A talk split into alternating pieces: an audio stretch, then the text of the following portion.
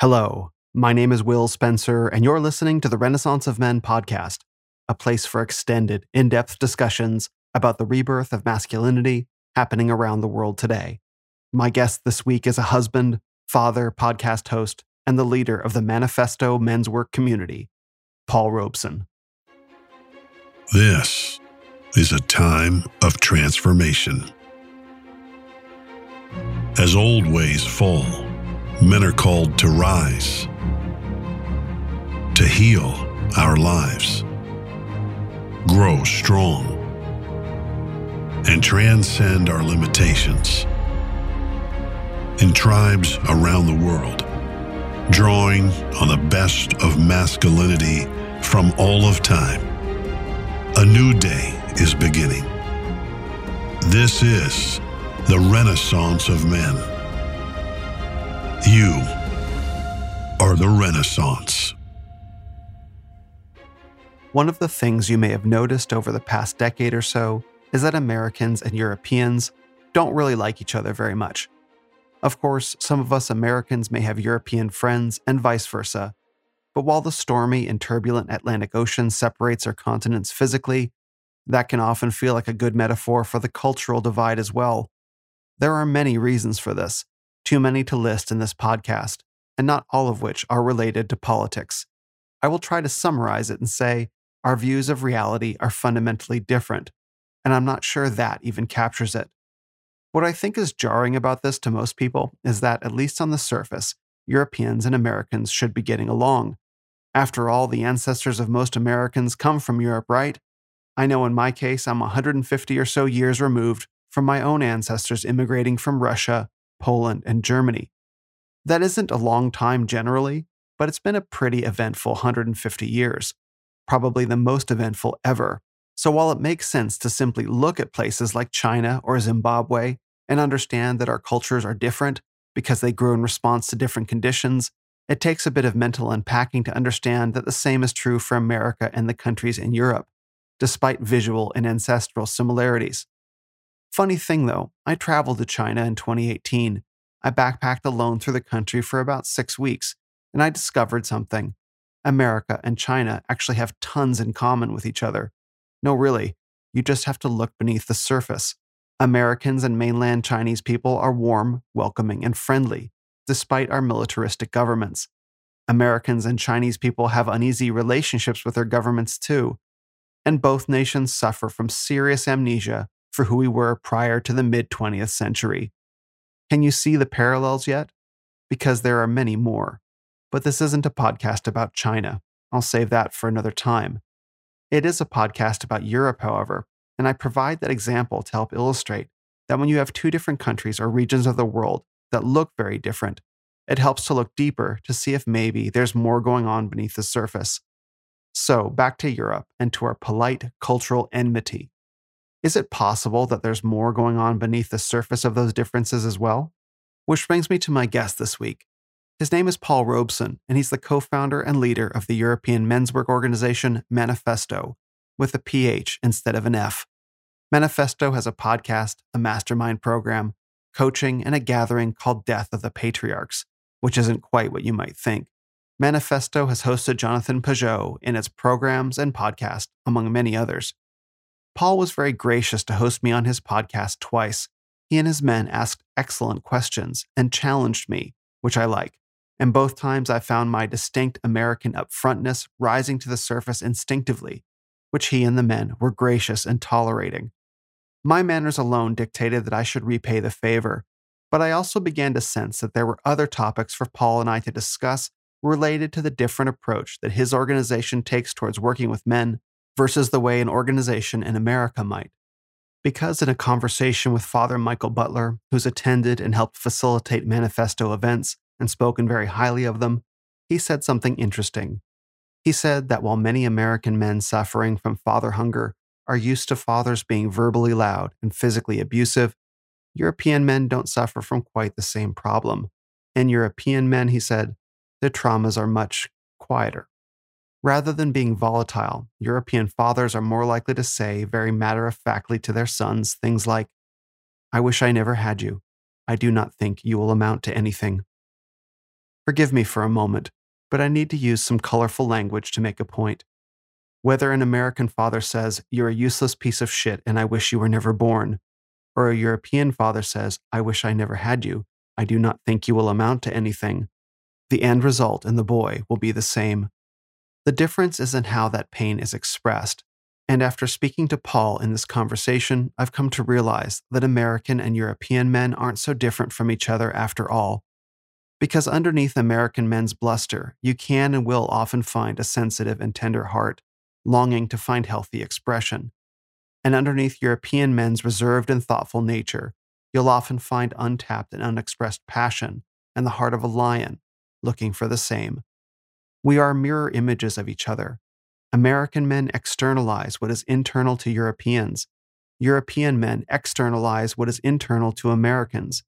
You will hear that dynamic in this episode. And this dynamic, I believe, is the source of our mutual distrust across the continents. We see in each other what we have denied in ourselves. We are suspicious of it. But the truth is, now more than ever, we need it, and we need to learn from it and that goes both ways. In our conversation, Paul and I discussed his story from Burning Man and New Age practices to Jordan Peterson and Christianity, mastering your attention, the difference between efficiency and happiness, the modern separation between the head and the body, the path of the monk versus the path of marriage, the core of reality being driven by story, and finally, how the story of Christ is the cosmic story for all. I'm grateful for this conversation and to Paul for many reasons, but one of them is that it proves that different men have so much to teach each other, as long as we're willing to learn. And that's not to say that either one of us learned any more than the other. It doesn't have to be like that. Because, as I think you'll hear, through the art of speaking and listening, we as men can find the healing, transformative, and mutually binding truths we're searching for. If you enjoy the Renaissance of Men podcast, thank you. If you're listening to the audio, you can watch a video version of this episode on YouTube, as well as check out clips from this show and others. The link is in the show notes. And as is proper for YouTube, if you head over there, don't forget to smash that like button and subscribe. Also, for those keeping score with our community effort to bring this podcast rating back up on Spotify after my recent review bombing, The Renaissance of Men is now at 147 reviews and a 4.7 rating. That's up from 70 reviews and a 4.4 rating just a couple weeks ago. Thank you all so much for your contributions to this effort. And if you haven't yet done so, please leave a five star review to help bring the show even further up. Because I checked over on Apple and there I'm at 61 reviews and a 4.8 rating. And I'd like to read a recent review from this past Monday. JBrew82 writes, quote, This is an excellent podcast that covers many topics in the quote manosphere, but with a Christian base to it.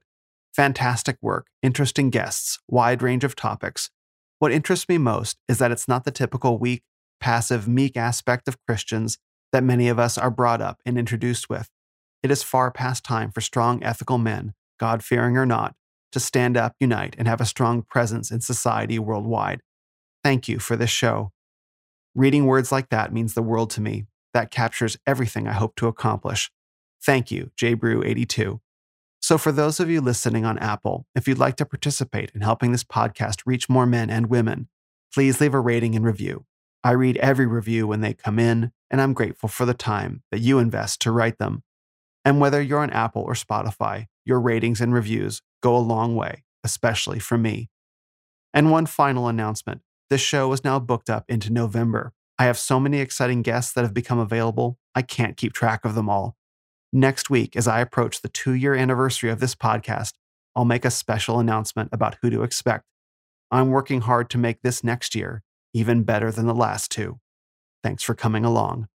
So it gives me great pleasure to introduce this week's guest on the Renaissance of Men podcast, the co founder and leader of Maniphesto, plus my brother in Christ, teacher, and friend, Paul Robson.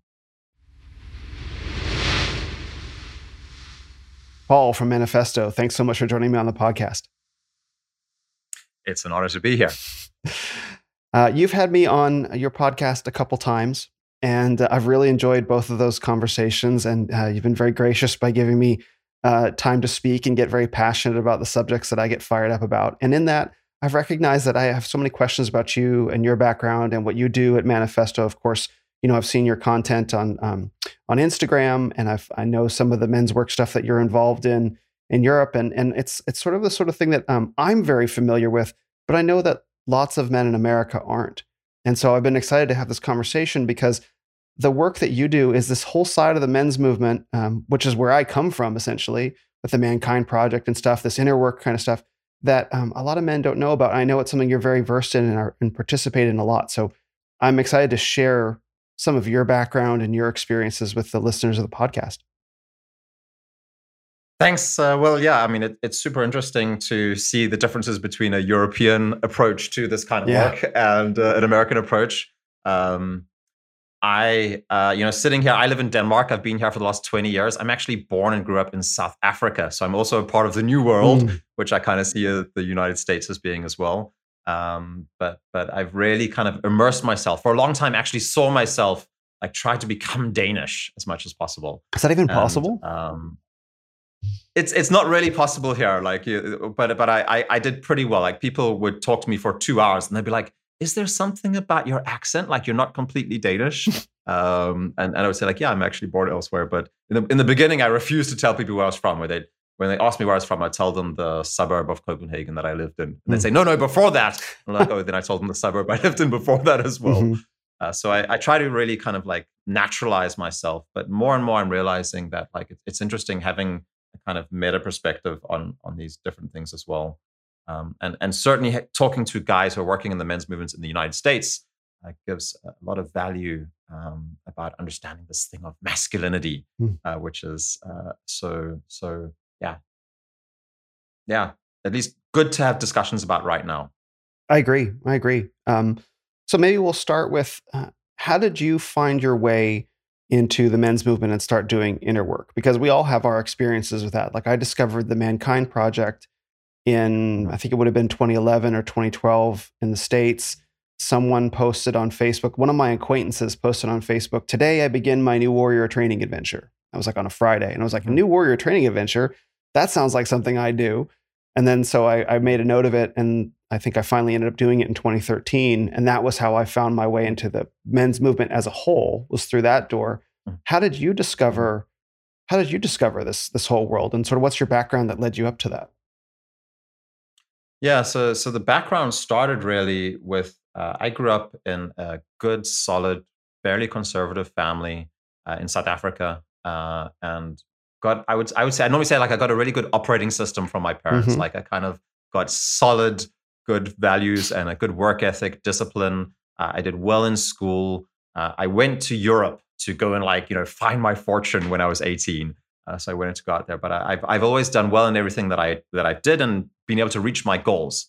I probably had a bit of a, a boyish narcissism in that, in that like you know it was all about me and getting stuff for myself and achieving, you know, like career, status, money, uh, wife, house, all those kinds of mm-hmm. things. And so, so and, and I think are. in some ways that's a really good thing for a young man yeah. uh, to to be focused on those things and to and to be getting them. So it's not not really a problem.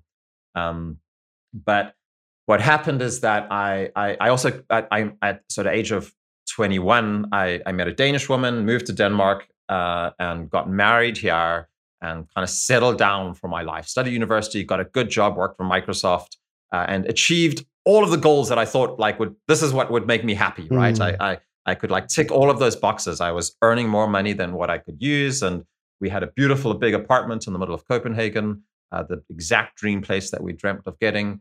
Um, and there was something that just wasn't right. uh, and and the place where it started showing up the most clearly was in my relationship with my wife. Um, and, and mm. when our son was born, uh, he's now 16 years old. So this is 16 I had no ago. idea you had a kid. Uh, I, ha- I, have two kids and one, a third one on the way. I had no idea. Wait, can I ask how old are you? So uh, I'm 41. Oh, okay. Wow. Okay. You're older than I thought you were. Mm-hmm. Yeah, most people tell me that. Yeah, I do look a bit younger than I. Yeah, I thought you were like. So, I so my, like 23. my oldest is 16. He's just started gymnasium. Oh wow. Um, uh yeah. um, so so yeah, uh, when when he was born, then the cracks really started showing in my relationship with mm. with my ex-wife. Mm-hmm. Oh, uh, okay. Uh, and I say ex-wife because yeah, that that lasted till he was one and a half years old, uh, and our relationship broke. Mm. We we didn't have anything to base our relationship on than two people trying to get their needs met with each other or something like that. Sure. And I've realized that that just doesn't work for uh, for uh, uh, that kind of relationship. Um, and and I, and so I guess that kind of like threw me out on a little bit of a spiritual search. Mm. Um, and I did I felt great about it at the time. I was like, wow, yeah, I get to have like my second life, and I had a lot of money, and I was well settled, and uh, and all that kind of stuff, right? So I could, I with my work, I could go living in Thailand for three months, rock climbing every single day, and go do some emails and attend a video conference, and then send a big bill to one of my clients, and uh, and and live that good life. And so um, I was doing a lot of rock climbing. I started getting into yoga as a kind of like injury prevention training for my for my rock climbing. And yoga kind of opened up the world to all kinds of spirituality for me as mm-hmm. well. So some of the things that I'd really kind of pushed away from looking at and not considering uh, really came to the fore. And a lot of it was just like total bullshit. And I had a hard time taking it seriously. Um, but there were some things that kind of struck me in different ways. Um, we'll see if we get more into that or not. I think right now, I'll just say, you know, like I tried out a lot of different stuff and what I found to be by far the most valuable that was having conversations, like deep conversations about life and existence with other men. Mm-hmm. Uh, it was far more powerful, far more moving, far more uh, insightful to do it with men than in mixed gender environments. Mm-hmm. And you know, the obvious reason for that was probably because I was a single young guy who was pretty, you know, had a high sex drive or you know, pretty horny and was attracted to a lot of women, and uh, and and so like that that kind of that play or got into all of these kind of environments and, and influenced things. Um, and so so when I when I went to uh, a men's work retreat, my first introduction to it was a guy called Eli Bjorn who came to Denmark. Uh, this is back in 2015, I think. Um, and I did a men's work retreat there with a couple of my best friend at the time. Uh, uh he, he, he was the one who kind of brought me into it. Um, and it was a very powerful experience and and we wrestled with these guys but we also had like deep conversations and we realized how similar we were and mm-hmm. how we were kind of fighting with a lot of the same stuff um, and and how, how how much we got out of just spending that quality time together and and like building brotherhood mm-hmm. Uh, up to that point i men were mainly like you know i kind of like confided with women and competed with guys you know and, and it wasn't like i was just like I was I was it was playful mm-hmm. competing, mm-hmm. it was friendly competing, but like you know I we kind of competed with each other most mm-hmm. of the mm-hmm. time. And I went to a boys only school uh, when I was growing up as well, so you know I, I, had good relationships with guys, but I wasn't really I didn't have intimacy with men. And so what I found is that you can have like emotional and intellectual intimacy, especially the intellectual intimacy was a new thing for me, where you really kind of open up your mind together with another man and, and really speak your heart, mm-hmm. and, and that gives something uh, very very powerful. So at that time, I had uh, a very good friend uh, who was a actually a philosopher in Sweden, uh, as well as being the, a judge on the Swedish X Factor program or Pop Idol program. Okay. Interesting enough, he's like the guy who's like really rude and abrasive to the really bad artists that come in there. He's a philosopher. Um, and he's a philosopher at the same time as does well. Swedish, yeah. Very well known. Does the Swedish X Factor is that like they get up and philosophize on a microphone for like sixty seconds? Well, he he was also a very well known pop musician uh, before he was a philosopher. Uh, he, he there's a there's a band called Army of Lovers that had like a number one hit uh, in in in like the '89 or something like okay, that. So he, he, was the producer and maiden singer of this band, Army of Lovers. All right, that's going to be linked in the show notes. Yeah, uh, yeah. I'm crucified. That was the song. Uh, it's a hell of a yeah, name. It, it's quite heretical. Yeah, or something like pop music being heretical. Um, no way. yeah. Apropos, we have a we have a shared friend called Evan who made a, a video called "Pop is Porn," and like, don't watch that video if you want to see pop in the same way again as you did before. Oh. Uh, it's a great video, but like, it changes the way you hear pop. I think. Oh yeah. Which oh, probably might be a good thing for sure. Yeah. Um. Anyway, so so uh, the story continues is that me, this guy Alexander, and then we had a third friend. Uh, he was a professional dancer. Uh, we decided to put together uh, what we called a men's research weekend, where we just invited other men in our network to come together for a weekend where we I rented a venue. I kind of did the organizational stuff. Uh, I'm educated as a political scientist, but I can like I'm like this do everything guy, jack of all trades kind of person. Mm-hmm.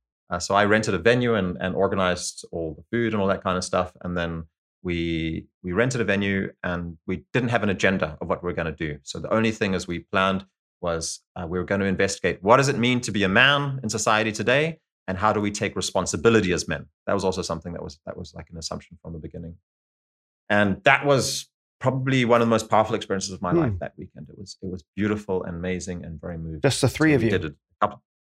No, we invited about we invited about thirty five guys from our network uh, or 35 guys came. We had 30, space for 35. Mm-hmm. Um, so so we ha- we're a big group of guys. Yeah.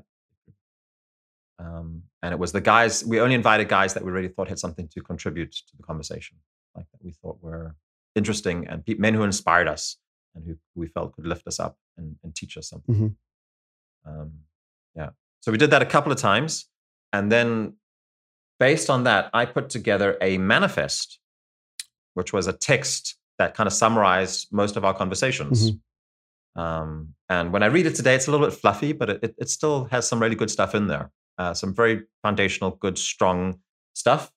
Um, I, I, think we can. We, we're doing better today, but we put that out online, and there was just a whole lot of people who responded and said, "Hey, like this is great, and can we come and meet you guys?" And da da da da da. So back in 2017, then I booked another venue uh, where we could have a lot more people, uh, and we organized the first Nordic men's gathering. And we had 140 guys coming there from 35 different countries, um, uh, from all over Europe. But we also had um, Australians and Canadians and Americans, all kinds of stuff French, German, Baltic states, uh, Poland, all over the place. So, and that was just like mind blowing. Mm-hmm. um, and, and I also started realizing at that time how ill prepared I was for that kind of work and for what I'd actually set out to do. But, but from there, it kind of grew, and then it became it went from being like a hobby to being a, a full time thing. So today, I'm working full time on Maniphesto, named after that initial manifest. Um, and the big thing that's happened recently is that me and the pop star judge guy have parted ways. Mm. We're not working. Mm-hmm. May I, um, I, I would like to ask, but if I don't, if I can't ask why or what happened there, just out of curiosity, you could say I declined to answer the question. So we met um, at Burning Man. Oh wow! Uh, like the so, American Burning Man. uh, we met at the no. The first time we met was at the Scandinavian, uh, the the Nordic burn burn called Borderland. Got it. Uh, yeah, uh, probably in 2014, something like that. But yeah, we, we met the Scandinavian I burn. I see and where then, this is going. Then the, the, dancer guy we met over. I, I, met him first time at the at the American burn. Mm-hmm. When did you go to the American yeah. Burn? Because that just wrapped up. We're recording on Tuesday, and that just wrapped up. American Burning Man wrapped up a couple days ago, and like my okay. embrace yourself. So I've been I've been the regional contact for I've been the regional contact for Burning Man in Denmark uh, for about seven years or something like that. Oh, I, um, so at the time that my marriage was going to pieces, yeah. uh, I the, the same guy who brought me to the Eli Buren uh, retreat, the, the men's work retreat, he was also very involved in the Burning Man community. He had been living in San Francisco uh, for for a very long time, and um, and had kind of brought that whole culture back mm-hmm. to to Denmark. So him and me and a group of Swedes, we started the the Burning Man cult, uh, Burning Man festival in Denmark, the Borderland. We were like thirty people the first time, and now this year they've just bought their own land. Now they're six and a half thousand people. Six and a half thousand people. Permanent land. Wow. Yeah, so really, but it's actually small compared to you know some of the other places. I've also been to AfrikaBurn down in South Africa. There's, I think they, I don't know, they're on 20, 30,000 down there. Wow. It's a big global phenomenon. There's there's there's hundreds of burns around the world actually, all over the place happening.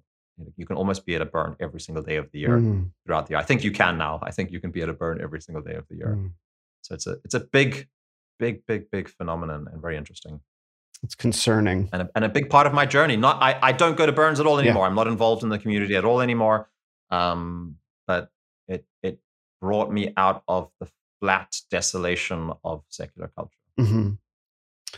Gosh, there's so many different threads to threads to pull on because I, I can see the big shift. I can see the big shift that would would have happened in your life because it's sort of what happened to me in a way. Like you you come in into uh, you come from a, a, a, a world where you're confiding with women and competing with guys, was what she said, to discovering real male intimacy.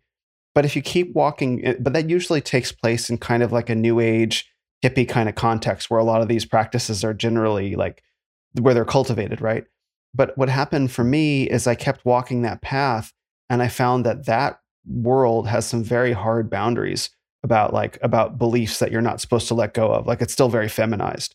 And and there's a mm-hmm. there's a land beyond that and breaking out of that land into the world where it's like no, you're actually con- like confiding with guys and you realize that men and women like there's the competition aspect everything flips around. And then you know christianity's on the other side of that road. And i can understand how that would have been a pretty major shift in your life as it was in mine to leave that kind of world where it's like we're used to existing in this feminized context. But when you take a step forward into actual masculinity then you know a lot of things break off at that point. And i think for a lot of people and this is very much the case for me jordan peterson was that bridge figure. Oh interesting. So right at the time when we were organizing that nordic men's gathering uh, as as I was kind of like you know booking the venue, then that was when I first saw, started watching Jordan Peterson, um, and and that was just around the time where B, B, Bill C sixteen was being debated, uh, and he was all those protests were happening, and so, so that's when he kind of like and the, I remember the very first time I I saw him was very clear. Like I kind of had this feeling like ah this guy's a little bit angry, and then I carried on listening. I was like, oh, but that was a really good point mm-hmm. he just mm-hmm. made there and then it's like ping and then another really good point and so there was these little experiences of the world just snapping a little bit more and more into place every single time mm-hmm. uh, that he said that, that he said stuff and like it, it, was he was formulating the stuff that i already thought but wasn't able to to formulate as clearly and he was speaking my language as well you know i'm i'm a scientist i'm a political scientist i'm schooled in kind of like you know um, the kind of s- scientific uh, university and, and so that that's my that's the way I, I see the world and, and he so he spoke exactly my language, but he he pointed at something that made sense and that was higher as well. Mm-hmm. Yeah, he he spoke to. It, what's so funny about Jordan Peterson is that he at the time was just saying things that um, this is like 2017 which is when he started you know 2016 2017 i think is when his first is when his first album was um, that was like when he was just saying things that that everyone kind of knew but that everyone was kind of afraid to say and that was like common sense in a lot of ways. Obviously, not his Bible stuff. Like once you start digging into his, his back catalog, you know, his his, his indie hits, um, you know, you discover that this is a, a man is a brilliant thinker. But he was the guy at the right time that stood up to the right thing in the right way. And and it was like, oh, the, a guy's actually like doing it on the world stage. This was my perspective because I had I had discovered so many things. Um, when my my perspective had begun to shift around men and masculinity out of this kind of feminized world, I think in um, in like 2016 when I was traveling. Like I, I went overseas. I left from uh, the United States and I went down to South America. And in, in, Latin America, particularly in Colombia, where I spent a lot of time, they have very different ideas about gender, about sex roles than, than we do in America. Like there's no notion of like, oh no, men and women are the same. It's like, no, we're different and it's and it's awesome and quit being a pussy. You know, that was kind of how it is down there because those are expect, their expectations. And I realized I had carried all these ideas about how men were supposed to be that was absolutely not shared around the world. And that started a lot of processes. And so that sort of started this process of me stepping into myself and speaking out a bit more. And then Jordan Peterson showed up about a year later. And uh, and it was like, oh, the guy's like doing the thing. But I've heard so many stories of of uh, people like yours where it's like Jordan Peterson was like, wait, what is this guy saying? Like, I don't want to listen to him, but I can't stop listening to him. How powerful a figure that must have been for you. Mm-hmm. Yeah, yeah it, was, it was really good. I mean, the, the, there was one thing that really, I, I would say, was life changing for me. I mean, part of it was definitely his his view on on relationships with women, mm. Uh, and him talking about marriage as a a, a, a, a, mutual agreement you enter into where you bind yourself together very powerfully with one other person mm-hmm. as a way of growing spiritually and if you give yourself a back door, you will use that back door because at some point you'll be confronted with the part of yourself that you hate or unable to face, like physically, actually, you know, spiritually not able to face. And so it's easy to say, like, oh yeah, I want to become a better person, I want to grow. But actually, when we're confronted with those things, we don't do it, right? Then we run away. And so the whole idea is like, no, you you actually force yourself to stay. And that that started me realizing, like, oh, actually, you know, breaking up with my wife, you know, all those years before, I, I was just carrying the same issues with me all the time. Mm. That you know, the childishness, the the boyish stuff, the the lack of taking responsibility, and and and and I hadn't solved anything. I hadn't moved any, mm. moved anywhere in my life. Actually, I was just running around having a whole lot of experiences, but nothing was actually happening. And so I came to that realization, like, wow, okay, well, that time my wife was remarried, my my ex-wife was remarried and had had kids with a, a new guy. I, I would it's like, okay, I would have actually gone back to her Mm. at that time and said, like, hey, we, we're going to be together. But now it's too late. Then I started realizing, well, okay, I've got to I've got to really rebuild. And then the second thing that Jordan Peterson said that that really made sense was he he, he spoke about the Bible, Mm. and he and he said, you know, like this book is over two thousand years old. Some of the stories in it are more than ten thousand years Mm. old. This it's been the foundation of our civilization for its very beginning, and it's older than any, of the, any human civilizations. These stories, you know, like the, the story of Cain and Abel, the, the creation myth, all of these things are, are they're so fundamental. So you can't just write them off as silly fairy tales that stupid people who didn't understand better than you did in, in the past kind of believed in. That, that, that you just can't. You have to contend with these stories at their own level. You have to understand, put yourself in the mindset of the people who they were intended for. Put your put yourself in the mindset of the people who wrote them, and then and, and then try and contend with them there. And and that's when you can start actually having something qualified. But I just been kind of you know listening to these like atheist destroys you know priest guy or something like that on YouTube, right? So it's just like oh yeah, what a bunch of idiots, all those Christians. Mm. But but when I started looking at it seriously, that that got me down to like okay, well maybe I should sit down and start taking the Bible just a little bit more seriously. And then I was lucky to meet some good people. That is, ain't that the truth? Ain't that the truth, brother? Like I was never, I was never really into the like atheist destroys Christians thing, because I, I, I've always been, uh, I, I would say I've, I've always been a man of faith, but I was in the New Age world. It Mhm. was like ABC, anything but Christianity. Like Christianity is the one thing. All the world religions are right except for Christianity. That's that. There's nothing. Ignore that. There's nothing in there or Christ consciousness, which I never really got into. I never really bought that anyway. But like it's it's kind of phenomenal where it's like you start you begin exploring the things as a man that you're told to never explore. Never explore your masculine power. Never explore Christianity. Don't ever do either of those things. They're bad. They're bad, scary, wrong. And then you start exploring them, and it's like, wait a minute, everything I've been looking for was here all along. But um, but maybe I wasn't necessarily ready for it. Because I'll tell you, Paul, like you're telling your story of be, you being uh, boyish and, and irresponsible, and I don't see that man in you at all. And you and I have spent you know many a lot of time talking, you know, on podcasts and and personally, and like to hear that as part of your story, like I can't picture that version of you, which is a real testament to me of of how far you must have traveled. Because normally you you know you know guys will share their past or something like that, and you get a sense like, oh, I can see that story. I don't I don't see that in you at all, which is which is pretty incredible testament to the um to the I, I jumped onto the belief that you can be with multiple women at the same time, and it and there's no consequences to that. That's- Uh, that like you know, love is about setting people free. That was the thing that I jumped on. Right? So I I, I knew No I wanted to marriage thing. create. Well, no, this was after my marriage ended. No, no, yeah. no, so no I- the- no the Jordan Peterson said about marriage was so impactful because you Yeah. believe that love was setting people free, and when Jordan Peterson says no, you're like you're enslaving yourself in a way, the other way. Yeah, exactly. Yeah. So, so yeah, yeah, it's it's it's it's a, it's an idea that's very tempting for a lot of people, and especially you know, it, or in, in some of these environments, then like people live it, and in our whole society. You know, I just read Brave New World again recently. Oof. It's up here somewhere. Um, and Grim. It's amazing. Yeah. Like I, I was just like, what? Like this is this is exactly what we're living. This is what we've created. Like, you know, we're people still talk a lot about George Orwell, and uh, but but like, but Aldous Huxley, he he hit it. Like he really got it right. That's what we're doing. Mhm.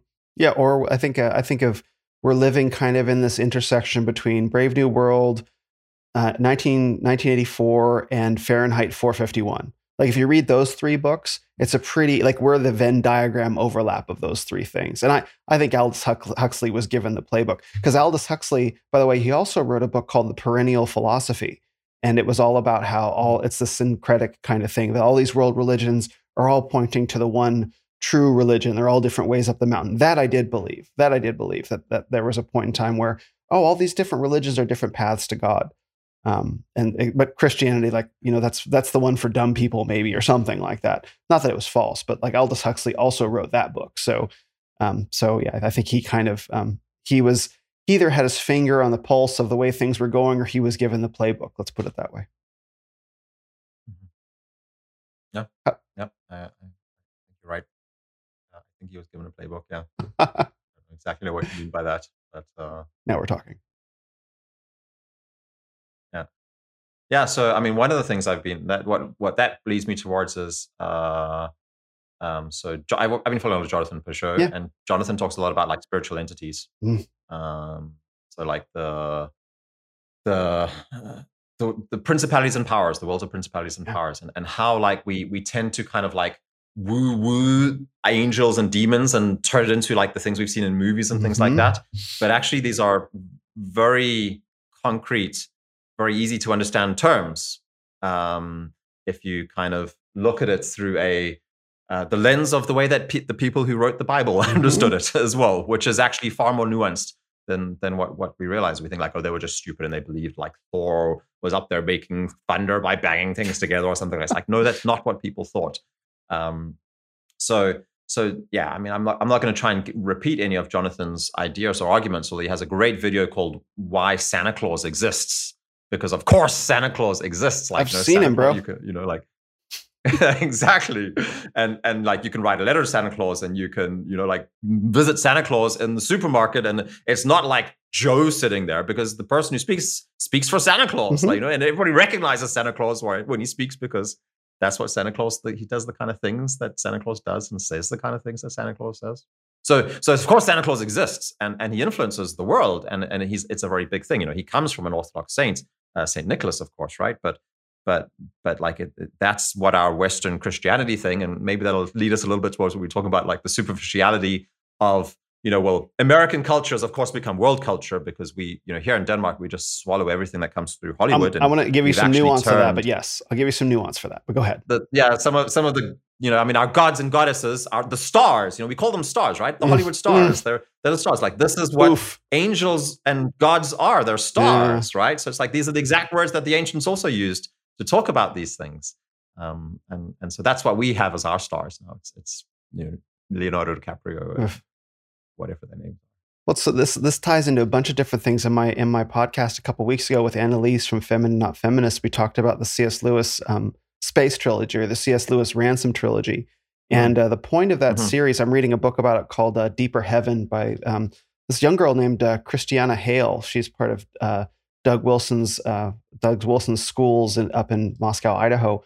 And so she wrote this book, uh, which is a reader's guide to the ransom trilogy and where it kind of explains why this series of books is so strange you know why it would seem like what's going on here and what she writes about is Mhm. it's an attempt to um, uh, the, the books the ransom trilogy is an attempt to uh, reinstantiate the medieval cosmology the medieval christian Mhm. cosmology how do they view Yeah. the cosmos versus before the copernican revolution and what do we have to learn from Yeah. that and so what she she's actually talking about right now um, and, and what lewis was talking about ultimately was that um, the ancients, the the medieval uh, the medievals, they didn't conceive of stars as these burning hot balls of gas. Like they were literally angels. Like these these planets, they were beings. They were celestial beings, and and we were at the center of the cosmos, which didn't which wasn't a privileged point. The center of the cosmos was the lowest point, and as you look up into the heavens, you see the heavens and you see the stars and you see the angels. So when you said um, when you said that stars were angels, like yeah, that's that's what C.S. Lewis was writing about in this in this uh, trilogy of books. So I'm really glad you you mentioned that because there is something going on right now with superstars, you know, being held up as these almost like divine beings that for some reason we should care about. Like well, I don't care. Like congratulations, you put on makeup and fancy dress and you uh, you read lines that other people Mhm. say and you do that you do it really well but like that doesn't mean that you're someone that I should care about your opinion.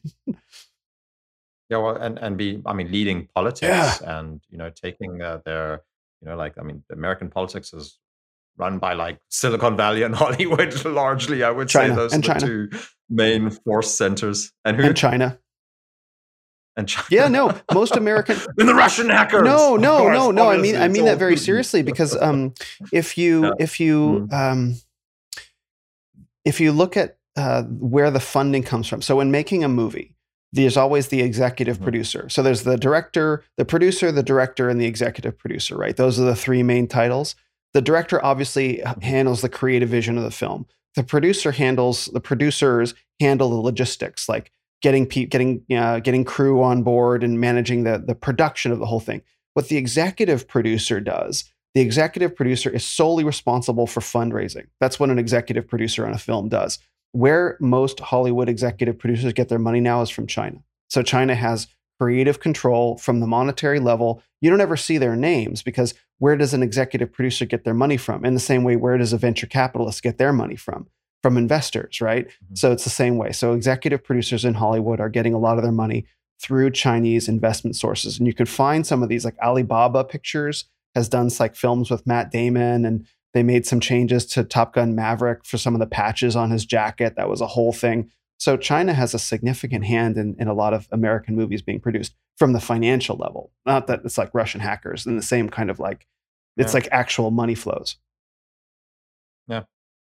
My son just started gymnasium and, and he, he's like really wants to study Chinese. Mm. And I, I had a conversation with him about that because like I'm really trying to understand like, you know, the way I see it is like a large part of our our society is set up around the idea of consumption. Mm. Uh, and what's fueling that consumption? Well, it's like selling people stuff they don't need by you know making them into like like everything. The most important things in the world are all physical material objects. Uh, so uh, getting as much physical material objects as we possibly can is the most important thing to mm. do. Uh, and and how do we do that? We get like an endless supply of of Chinese laborers who are willing to work in really really bad mm-hmm. factories uh, for very very cheap prices. Of course, it's not. It's also Bangladeshians and who knows what Mexico, else. Mexico, Mexico, well. and India. Um, yeah but yeah, there's over a billion of them in China, of course. And and so we're we're just like you know it's a system that's been set up, and and and this is the system as well that I think you know the, the war in Ukraine is about this system actually because that system wants to expand, it wants to take in new territories. You know, it's not like there's like you know like this is a conscious idea, but I really think this this individualist consumer society is a very imperialist type of mm-hmm. civilization. Mm-hmm. And I, I, think that's what's got the Russians scared to a certain extent as well. I, Russians are also influenced by consumerism, right. I think, but there's something also else happening there.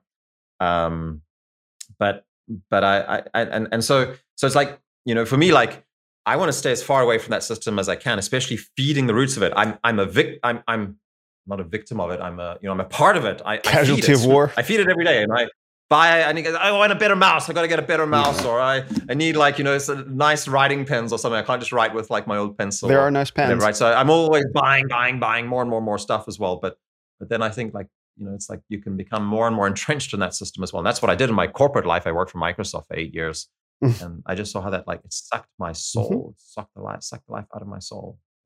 Mm-hmm. Yeah, you, yeah. you, earlier one of the things I also wanted to say was that um, you said it was American culture and and and what I think people are seeing around the world, and this isn't necessarily clear, and so I don't fault people for not, for not saying this, is we're actually witnessing, and we're probably several decades in, to the birth of some other culture. That culture ate America first. So it ate America first, and then it put on the skin of America, and then went marching around the world like, look, we're America. And so now everyone thinks of America in the United States as that corporate consumerist culture the thing is, is I've discovered that's not American culture at all. We're actually fighting to get back to our original American values as a culture, which are long gone. And that's that's a, a political movement that's getting, you know, slander, it is violence and all this stuff. No, America is a country with its own unique culture. Yeah, it's not thousands of years old. America is young as a country, but it has a very rich and fully developed concept of itself but it got eaten by this thing probably sometime in the 1950s is when the united states began to be devoured um, when everything was great right? No one's paying attention. And then it started walking around the world and it parades around wearing america as a skin suit. And we're actually trying to get back to some vision of what it means to be america what it means to be americans in concert with the rest of the world. Um, and i don't think most americans who believe in that unique american culture want to have anything to do with dominating the world. Like we just want our own country back and so it's really difficult to have that discussion because I can completely understand how, for many people born in, in various places around the world, Europe, South Africa, Australia, New Zealand, doesn't matter, Africa, who cares? Um, mm. to, to say like they've only known one kind of the United States, they've never been able to really see. But if you come fly to the United States and you go to certain places, particularly around the Midwest, you'll see it but you wouldn't see it if you only watch TV. You'd only know, you know, Team America, World Police if you watch TV and movies, which is completely appropriate. Mm-hmm. Mm-hmm. Yeah. I mean, so one of the ideas I've been thinking a lot about is is kind of this distinction between old world and new world. Mm. And mm. and what I see is like in in the new world, things move a lot mm-hmm. faster. Mm-hmm. there's not so much rootedness, um, and so so people can very easily get pulled, like blown around in all kinds of different directions, and and you know there's been a systematic work being done now by the postmodernists to destroy any kind of rootedness that was there hmm. already, mm. even the ones that just went back a couple of hundred years. Um, and so, and, and this this hit my life as well, right? Mm. And, and and I came from the new world. I moved to the old world, um, and and so now I'm I'm living now in a tiny little town, 300 people. Uh, wow. There's a local woman here who tells stories uh, of, of the local area, like professionally, uh, uh, and she's amazing. And there's so much stories just embedded in this local, this this tiny little town here. So much history. We have our own little museum where they have like you know pictures of the house. The house I bought is 360 years old at least. That was the first time it was registered in any kind of common uh, uh, public uh, book or anything like that. 360 years, and still the original tree work and framework and everything like that. It's it's, it's like a half timbered house. Um, and um, just yeah the the the value of kind of connecting down into those roots again um mm-hmm. is, is, so that's been my response to that is is is as i've realized like wow there's a flood coming now mm. there's a flood and, and it's getting stronger and stronger um and what I see, and so now I I I promised that I would go to rant and criticize Americans' Fire uh, work and stuff I'll like that. You know, it's like the, lot, the response for a lot of guys is like, "Oh, there's a flight coming. Okay, guys, let's all go to the gym and find some really heavy weights. Then we lift up these weights a lot as much as we possibly can, and then we'll like write to each other and post pictures on ourselves on Facebook, and we'll tell, like compete about how much we can bench press, and then we'll be able to like stand against the flood. And it's like, yeah, great. Uh, maybe like that's of work, but like I don't know. It's just there's a superficiality mm. to it. Uh, that that that that's like ah, you guys like I. It's a it's a it's it's a it's it's a solution to the problem in some mm. way because it gives you something to hold on to, but it's just it's not a very good solution. It's not a very good solution. I don't believe it. Not to last. I love it. I agree. I completely agree because I'm I'm look I'm caught up in the same wave, right? The same wave of of um, it's a it we're facing we're facing ultimately a uh, a cultural and spiritual war, right? Where we're in the middle of a cultural and spiritual war. But men are they think they can fight it with material means. Right? Right? So it's like, oh, if I if I just get super ripped and get a lot of and get a lot of bullets and and get emergency food and uh and I've got my I've got my night vision and I go in the woods with my guys, like sorted. I mean, yeah, okay, right? No, look, look, firearms. Fi- we were talking about this. Firearms fetishism, firearms idolatry. Look, there's nothing wrong with these mm things. This is an American thing. There's nothing wrong with firearms, but you can't you can't make your AR-15 your savior. I'm sorry, hmm. like, and guys don't want to hear yeah. that though because it's challenging their notions. It's challenging the notions of power. Well, they won't even admit that it is they're making their savior, right? They'll find some way of rationalizing yeah. it or, or putting it. in. it's like it's like if if the thing you like get most excited about uh, in your week is going out and shooting your gun, then like you know that is that's that's become your religion. Mm-hmm. You know, religion is religare. It comes from Latin religare. that's which we gather around. So if all your friends are gathering around shooting guns or going to jujitsu or you know earning a lot of money, that's your religion. Mm-hmm. You know, like go to church on Sundays occasionally and call yourself a Christian.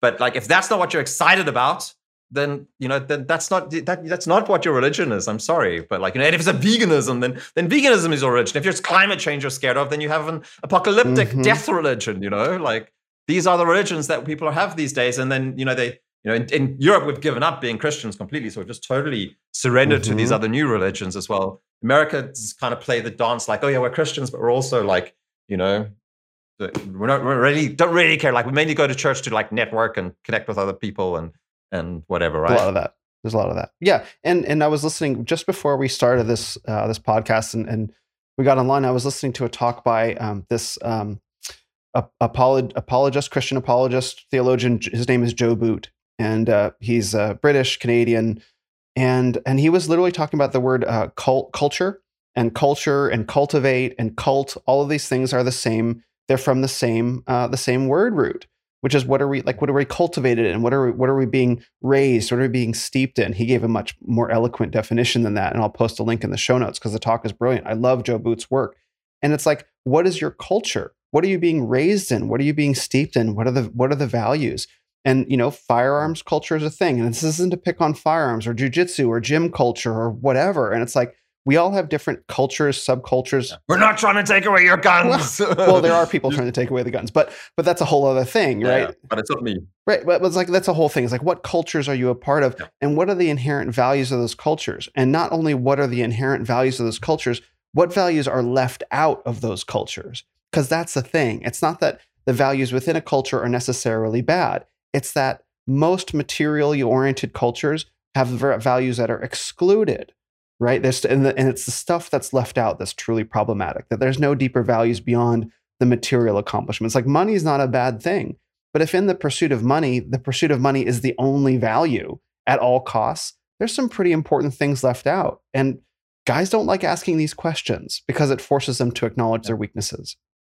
Well, it doesn't even. I mean, you you can say like it's not. It doesn't have to be the only value, right? But if, if it's the full, if it's the highest value, right?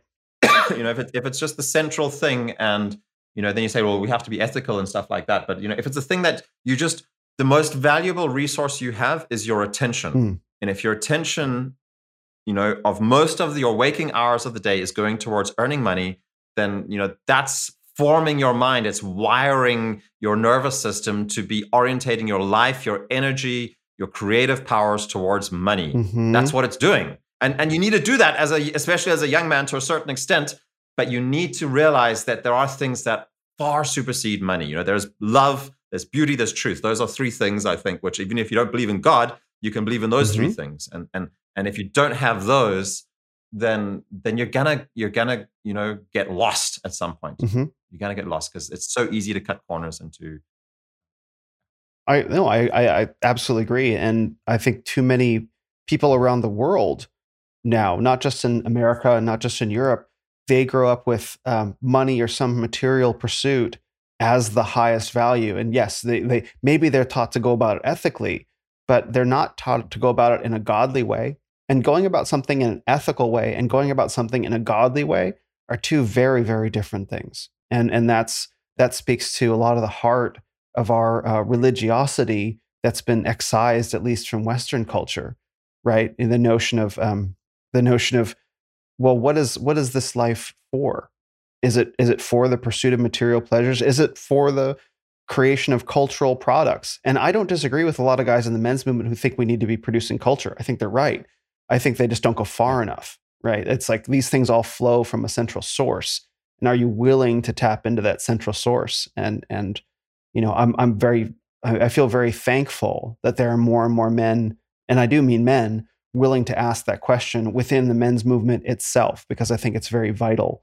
Um, and, and, it needs to be led by men. I think women are doing it too, of course, but um, men seem un, they seem a bit more stubborn about the whole process, maybe. And maybe you can speak to some of that in the work that you do. Yeah. Well, I mean, so I, I think attention is absolutely central. Uh, I think storytelling and art in general is is is vital to get people's mm. attention again. Um, and then we've made a decision just in this last month in Maniphesto um, that every single guy who's a member in Maniphesto needs to have a daily contemplative practice.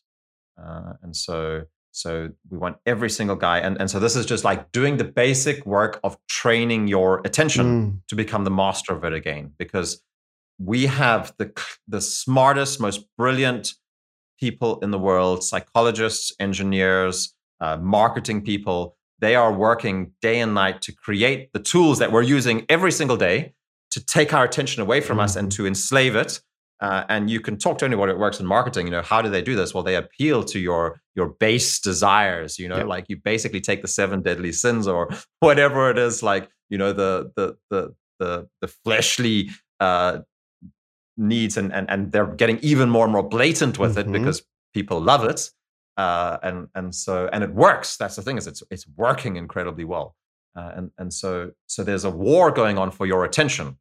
Uh, and and I think that if you want to have any chance in that war every single day you need to be doing some kind of daily contemplative practice.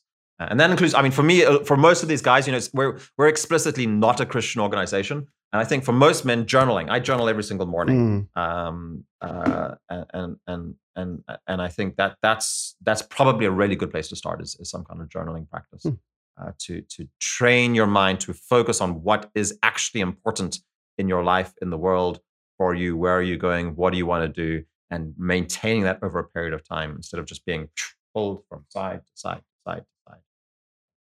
For a lot of guys, right? Let's talk about journaling because I, I get ads on my Instagram and stuff for journals all the time, and I know a lot of men. I don't personally journal. Um, I I, I will Mhm. take I will make notes about my life in the evenings when significant things happening. I in, in my storage closet I have books full of journals that I've just like made notes of my life, just historical touch points. But I've never made Mhm. journaling a daily practice. Let's talk about that for a minute. Like Mhm. what per like how do you go about doing it? You know what what sort of um what sort of Mhm. Do you have a philosophy of journaling? Is there a style? Because it's not something that I know very Mhm. much about. Besides like today this and this happened and I felt this about this, but I, I don't think that that's what you're talking Mhm. about. Yeah. Well, my, my core practice is, is prayer. I'll just mention, I'll put that in Yeah. first, just in case someone was wondering. So, like, I, I pray before I journal, and that's important for me, and that makes a difference.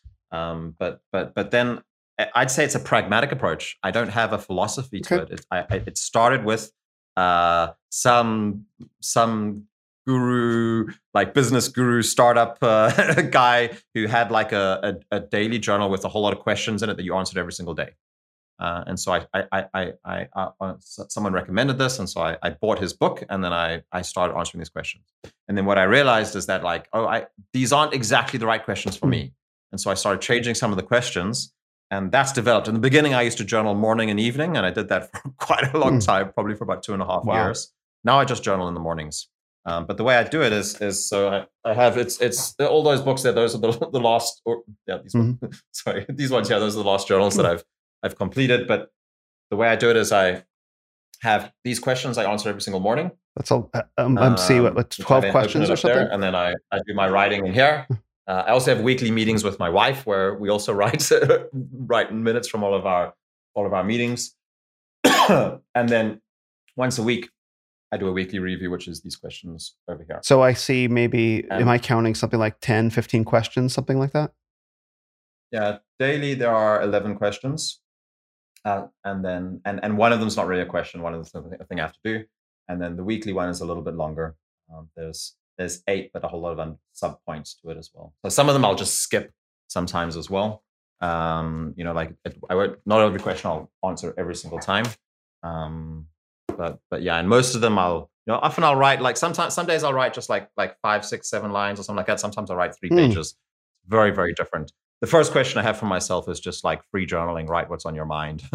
um, the second one is reflections on the book that you read yesterday. So if I didn't read a book, then I don't write anything, right? But uh, good. I found like I sometimes I just read books, but I never actually implement anything, and so it's good to like the next day be like, well, what stuck from that book, and how can I actually be implementing in my life instead of just like moving on uh, from you know to the next Mhm. book again but making sure I actually integrate. So yeah, and then I, I work with like you know having setting priorities for every single day.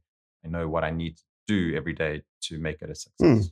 And those are those are the natures of the questions that this is brilliant, by the way. This is very this is very helpful because I know sometimes I just kind of fly by the seat of my pants for the day and everything's great. But I, I always know that and I'm always thinking and turning things, ideas over in my head. And, you know, it's it's um, that's always an ongoing kind of thing. And I don't subject myself to any mainstream media, anything. Like it's always my whole day as a con and especially because I live alone. So it's like I'm in a contemplative practice Mhm. all day. But um there's definitely a need for a higher level of organization, especially when you're married and when you have kids and and all of that stuff as well. So uh, I'm, I appreciate the insight in, into that. What are some of the other, if you don't mind me asking, what are some of the other questions that you ask yourself?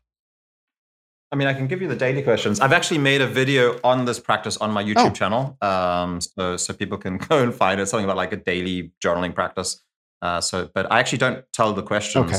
Uh, I, I'm happy to share these Oh. questions if people want to have yeah, them. please. Um, so I, I can I can give them all. But so I, I have the first one is is free journaling. Next next one is reflections of the book I read yesterday. Then what am I grateful for or wins Yeah. from yesterday? So stuff that I succeeded with or just grateful for. Then the next question is did I complete my most important thing yesterday? Why or why not? Then I write out what are the most important things of the week. And if I already know what the most important things today, I also write it there. But I, I write I'll, I, in the beginning in the weekly review. I'm going to say like, what do I need to do this week, right?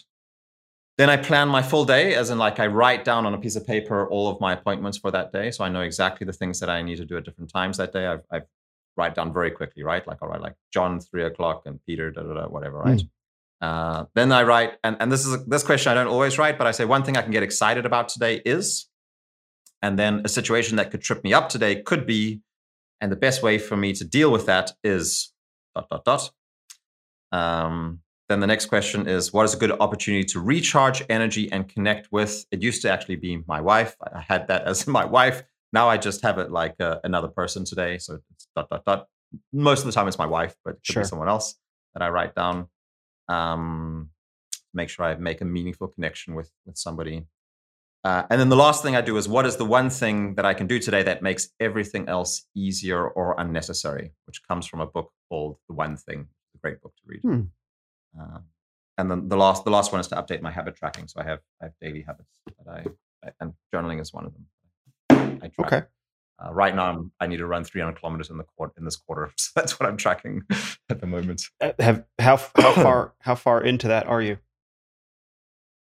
I, I just hit 250 kilometers. Yesterday. Okay, got it. So it's not like you. It's like you. Yeah. You have to run 350 yeah. kilometers like today. I'm a little running behind. no, 200. No. Yeah, it's it's in a three month period, okay, right? Okay. So it's uh okay. So three three kilometers a day, which is like what, like a mile and a half, two out, two miles, something like that. Yeah, yeah, exactly. Okay. Yeah. So and, and I, I started much lower. I've been building it up. Got it. Okay, so so the journaling is um, it's like a it's like a self organizational mental productivity. Product. I don't like the word productivity. It's cheap, but um, but it's sort of like a it's a mental organizational tool as you be, as you begin. You know day. what it's doing? It's it's bringing it's bringing my ideas about myself and often my fantasies about myself into alignment with reality. Ah. Because when I don't write things down, it's easier to have all kinds of ideas that I'm going to be doing what I'm doing and where I want to get to, but six months later, I'm probably going to be doing something slightly different. And so by writing it down, I'm creating a, a funnel for myself that I kind of need to follow and remind myself about what it is I'm actually doing. And I actually get to see do I I give myself goals and I set a, a time frame for doing that. And, and then when I started doing it, I found that I, you know, this is and this is the experience of all the guys that come onto Maniphesto Core, is that they have high, highly unrealistic expectations to themselves. So they set themselves way too high goals in way too many areas and they try to change their entire life, mm. everything at the same time, and then they fail. Mm-hmm. And then they give up. Mm because it's too hard to get up again. And it's too hard to see in the face in the face that like your ideas about yourself and your ideas about reality are pure fantasy, and actually you're a very different place to where you think you are. Mm.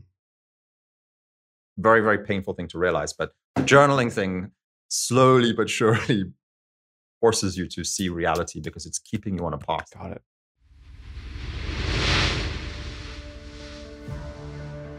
Men, I'll cut right to it there's probably something missing from your life, and I bet you don't even know.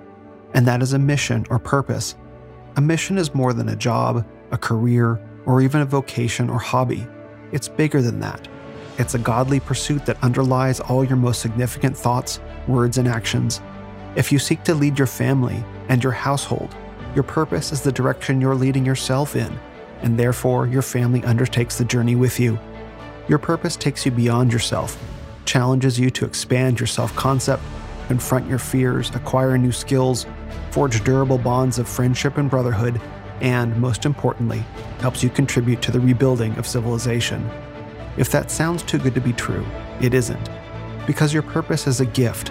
But here's the catch to receive that gift, you must be ready for it. And that is the nature of my coaching. I'm a man who has been blessed with a purpose, and it's more than just this podcast. I've got something I'm working on behind the scenes that I know you're going to love, and pursuing that purpose has taught me the secrets of what it takes to cultivate purpose. Now I want to pass it on to you, and to do that, we have work to do. Email me at info at renofmen.com to start the conversation and schedule a free 30 minute consultation. Mention the code word purpose, and I'll offer 10% off a 12 week package.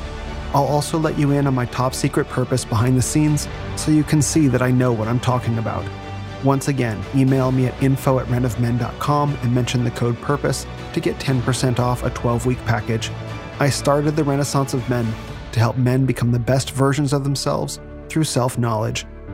If that sounds like you or the version of yourself you want to be, email me and let's get started.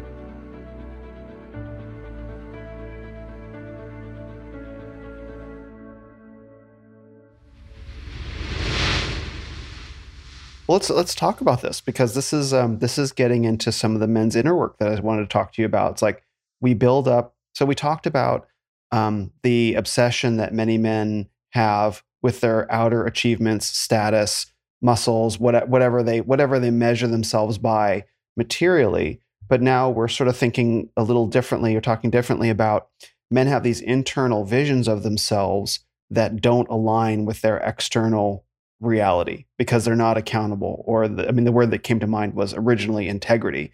And for a lot of guys, including for me, coming into integrity and myself in my own life was like one of the most painful and transformative things I've ever had to do. Yeah, yeah. I mean that that's it, that's that, it, one thing you can say is that like you know sometimes when people say, "Oh, wait, since you've been doing all of this stuff, you must be becoming a much better person, mm. right?"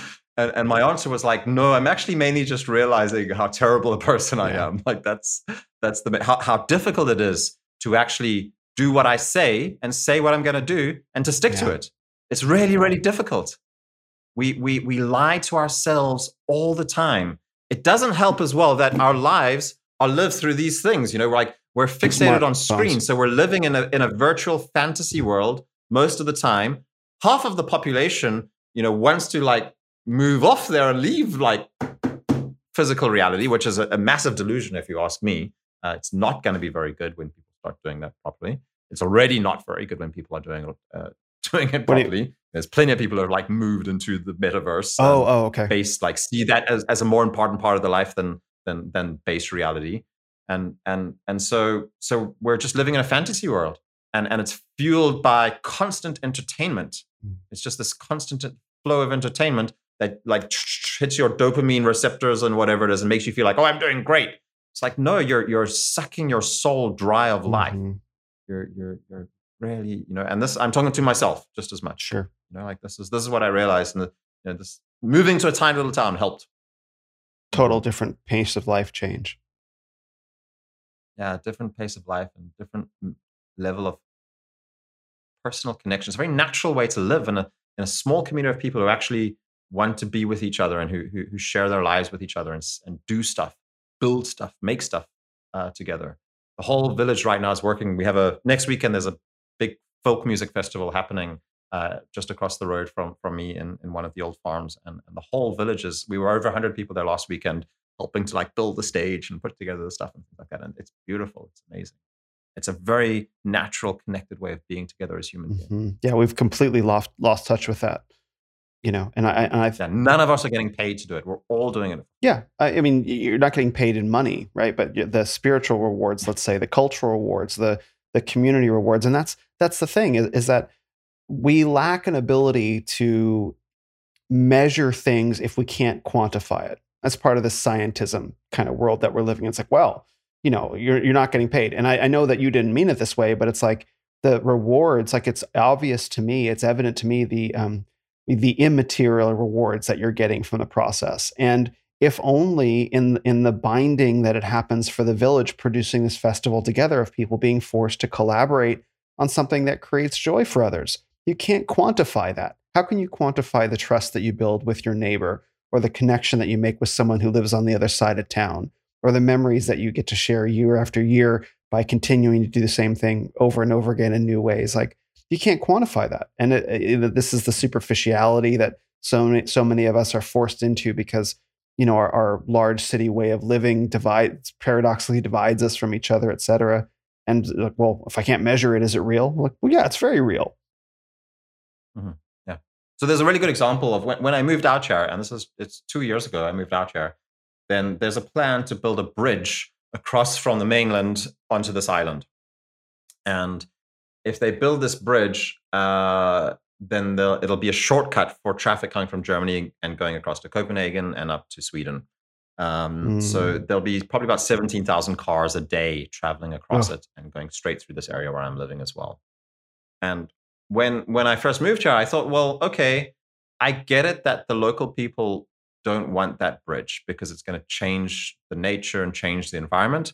But surely the sum total of benefit will be greater because those cars have to go somewhere and it's going to be more efficient. It's going to save all of the petrol oh. from all of the oh. extra driving and you know reduce carbon emissions and uh, be sh- more efficient for a lot of people, save a lot of people a lot of time. So why does some small little community in the south of Denmark get to decide why everybody else should spend a whole extra half an hour driving mm-hmm. a longer way around?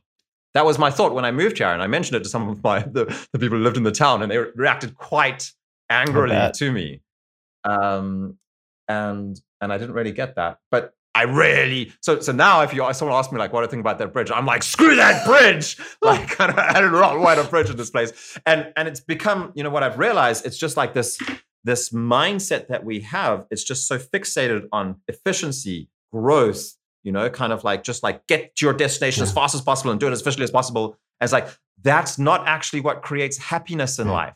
Human happiness is some completely other things. And and it will totally transform this place if if this bridge is built and it's not even sure that the people driving through they will become more happy. They will just get to you know they they or or more or have more meaningful lives or anything right, right? maybe what they need is is actually you know like oh it's like we have come to really appreciate that we're quite far away from copenhagen. And if they built this motorway then you know everything's just going to become more this this culture. It's a there's a it you know you can see the influence of a big city being close by as kind of like just a a kind of cultural sociological thing. But it, it, it's much easier just to see it as you spoke about like a, a, a, thing that had like eaten american culture and and you know like a you know you kind of what i saw was like you know this this like monstrous thing that you know is devouring. Yeah.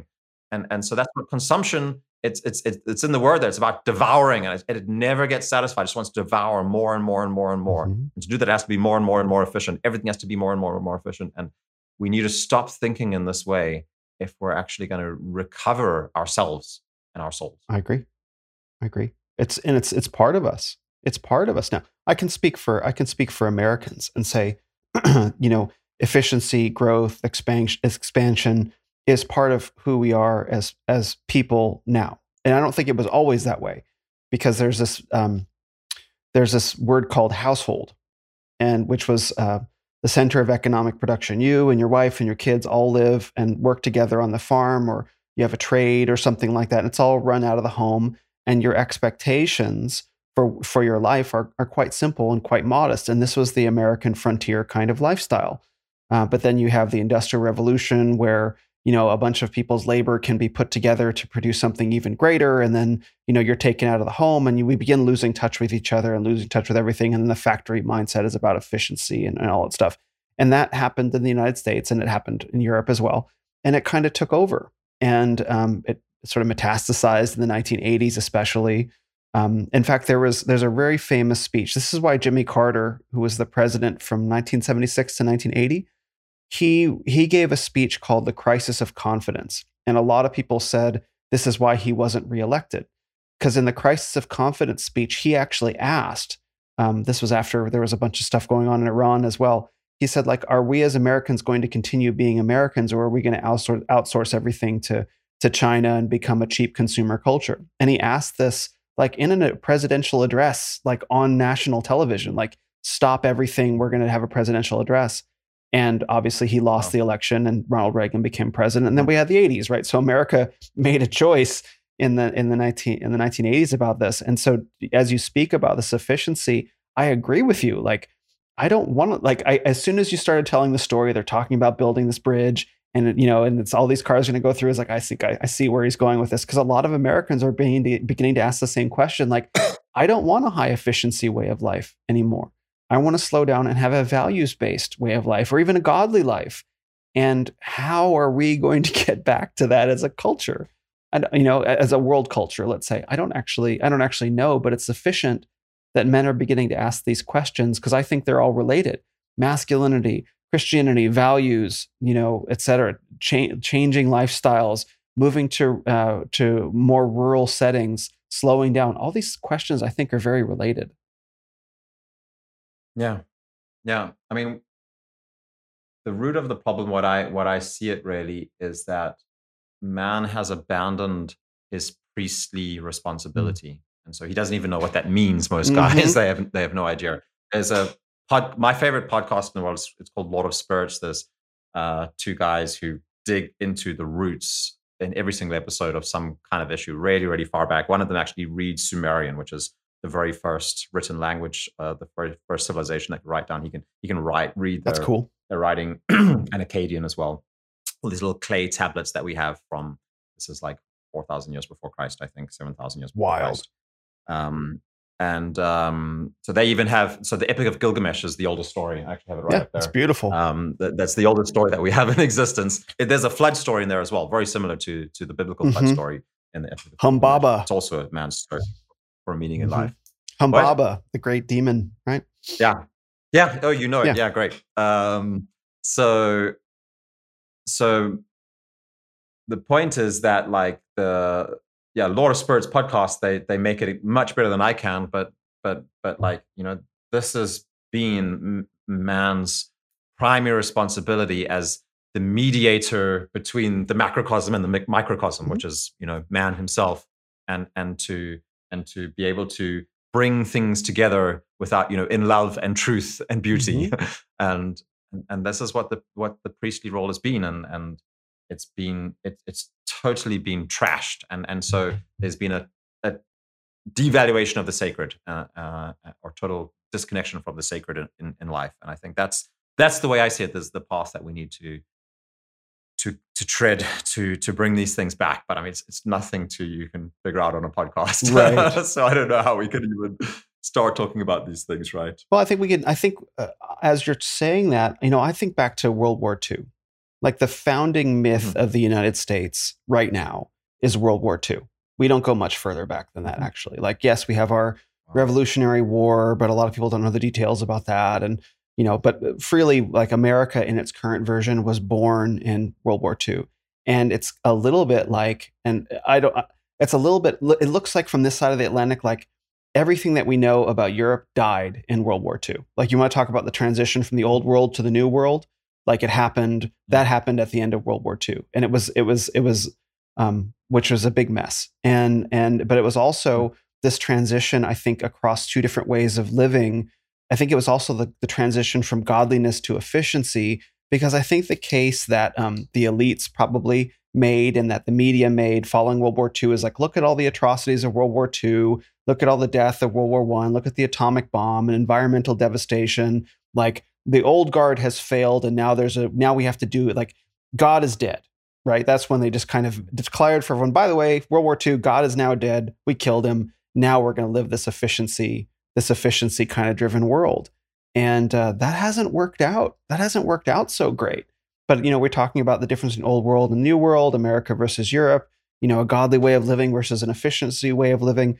Like i really think like the, the world war ii the 1950s and the 1960s that whole 20 year period was when that shift really happened between like 1945 and 1965 probably. Yeah i think i think you're right well that was when america became the center of the world and that is the american identity if anything right it's like america is the only part that really counts right that's why you know like um at least that, that's, that's the perspective that we have here seems. in Europe is that is that Americans like don't have passports. You know, every European has a passport, but like I think something like 14% of Americans have passports. But I can explain that. You call the World Series of baseball is just American teams, even though it's called the World Series. yeah, um, fair. It's like there's well, this Canada. Kind of like Canada. or they get to play as yeah, well. Yeah, a couple. Well, sometimes they'll show up in the playoffs. Uh, okay. Yeah. Yeah.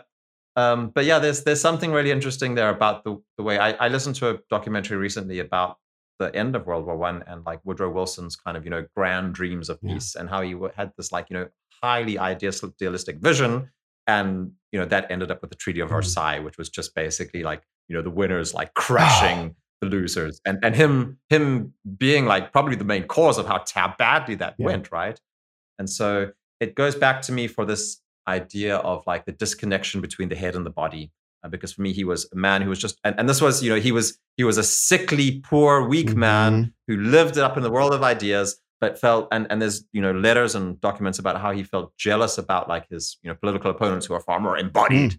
Uh, mm. and strong bodied than than he was right and, and so That's this this weird thing. It's like we're stuck up in our heads, but we're obsessed with bodies. You know, sexuality bodies or just like physical material bodies of things that we can own or whatever it is. Um, mm. it's, it's, such a such an interesting thing. Dig further into that because that's a, that's we're stuck in our heads and obsessed with our bodies. I I, I want to hear more. I want to hear you expound on that. Do you want to hear my grand theory of the history of the church on that? Yes, go. okay, I'll I'll try to give it. So so the way I see it is, um, um, basically the Christian church was was one whole church uh, and then in 1054, the Great Schism happened. This was the breaking of the Orthodox and the Catholics. Uh, the Orthodox uh, had like a conciliar understanding of what the church was. So there was many different patriarchs, and they were all equal. And to make any decisions, they all had to be agreed. So there was a kind of like the only head was Christ, uh, and and and they were just the body. The Catholics, on the other hand, as you mm. well know, they had a pope, right? So so they there was an excessive focus of attention and energy and power in the head. Mm. which was a man, and it was so it was a fallible head that they then created, and, and not so, fallible of them, you know that, yeah. Um, and so, so then, so then, so then, what happened is the West kind of like focused this power in the head, and that meant that it could create a very powerful vision that was very attractive and and could drive forward a lot of development. So the West was able to drive forward, had this strength and power, but it also became tyrannical mm. because too much power was invested out there. And so what happened? Well, then we got to the Protestant Reformation in 15 in, in the 16th century, where then the body rejects the head and explodes into you know many different fragments, but still maintains an excessive the, the same fundamental kind of un- imbalance of of head overweight mm. or something like that. Um, yeah, that that that in short that's the first time I've tried to explain that publicly. No, that's great. I, I, I, love that because I think it, it, it explains a lot of things that um, a lot of men are going through. Like it's that's that's what we're talking about. Is that you know we we we were talking about this floods coming, right? And so um, so we consume all this news through our screens, right? And taking it at face value. Oh, disaster's coming, doomsday. Pick your pick your poison. Or aliens coming? Is the you know grid down, economic collapse, whatever? And so we're stuck in our heads processing all this information. So what's our response to that? Our response is we have to fortify our bodies. You know, get the get the beef, get the bullets, mm-hmm. get the you know get the muscles and all this stuff. And like all those things are fine for what they are, but it's not an embodied. It's not an embodied experience of like you know uh, it's a superficial response to um, to a very serious spiritual question, and it's not an embodied. Well, what if I fought back this war with virtue, right? And it's a, it's the same manifestation of the same thing that shows up in another context. Yeah, yeah, exactly. Yeah, there's something about like bringing yourself into alignment with yourself, which mm. is almost like a mystical mm-hmm. thing. Uh, I don't think I don't think it can be done in a in a rational, uh, straightforward way. And so, you know, in, in Maniphesto, because we're not explicitly Christian, I just got tell guys like, you know, whatever it is, look at what you're standing on, as in like your foundational beliefs about reality and yourself, whatever they are, and dig mm. deeper. Mm dig deeper in whatever it is. I've, I've written this article called uh, the finding your Ur-Father, and and so and and so the idea is is like you know if if you call yourself a Marxist, you know like go and study Marx, right. read his poetry, read about his life descriptions, read about his funeral. You know, like read. You know, if you mm. if you're if you're a Darwinist, then like go. You know, really go and look at the roots of where of the things where you come from. Where does it come from? So it's it's about reconnecting to the Father at a metaphysical level, you know, and like you know, I think it'll lead you pretty much either to you know Athens, Socrates, and uh, and and then Plato and Aristotle, or it'll lead you to you know the, the Abrahamic religions, uh, stories of Genesis. Basically, I, I, think that's where that's where our civilization comes from. You know, I, and, and, some people have like like oh screw the civilization. I'm gonna I'm gonna live in the civilization, enjoy its benefits, but I'm gonna become a Buddhist or I'm gonna become a Hindu or mm. something like that, right? Or I'm just gonna be like a New Age, whatever. And these people, um, I'm quite patient with them, I think. But now I'm gonna say it on your podcast. Uh, is that I'm probably way too patient with them because they're they're seriously deluded. You know, like it's like it's such a it's a stupid stupid idea to think that you can like just take in the practices of a religion that's foreign and exotic, and then just bring it into your everyday Western civilization context. You know, like, oh, I'm a I'm a, sh- a, a ayahuasca shaman from Peru now mm. that I can like, you know, because I did 40 days of fasting down in Peru and took a whole lot of psychedelics and you know flipped out completely. And now now I understand the mysteries of the universe. Like, no, no, that is a total delusion. It's a it's a very dangerous thing, and and you know I see people who have died because of these kinds of mm. delusions. I had a I had a guy who was a good friend who jumped off his balcony on these psychedelics um, because he who knows what. yeah. Jumped off his balcony. I'm very sorry to hear that. Yeah, and and more and more. So it's like you know, this is why I'm also like I've been kind of like you know, Maniphesto came from these areas. You know, we started Burning Man. You know, that's full of hmm. psychedelics. Mm. Um, but it's like you know, I'm more and more you know, so this wasn't the first death in our mm. network. And there was another guy who I've been you know, like repeatedly saying like, "Hey, there's something wrong here. We need to be aware of this guy. There's something you need to be aware of." And everyone's like, "No, no, no, no, no. Everything's great. No, there's no problem whatsoever." And then and then, and then another suicide. So it's like you know that that it's just so clear. Like these things, just you can't just do this. It doesn't work. It doesn't work. You can't just adopt whatever it is um, and then think you know we're a part of a civilization. On just the everything but Christianity thing, like just gonna leave you confused and lost and rootless. Mm-hmm.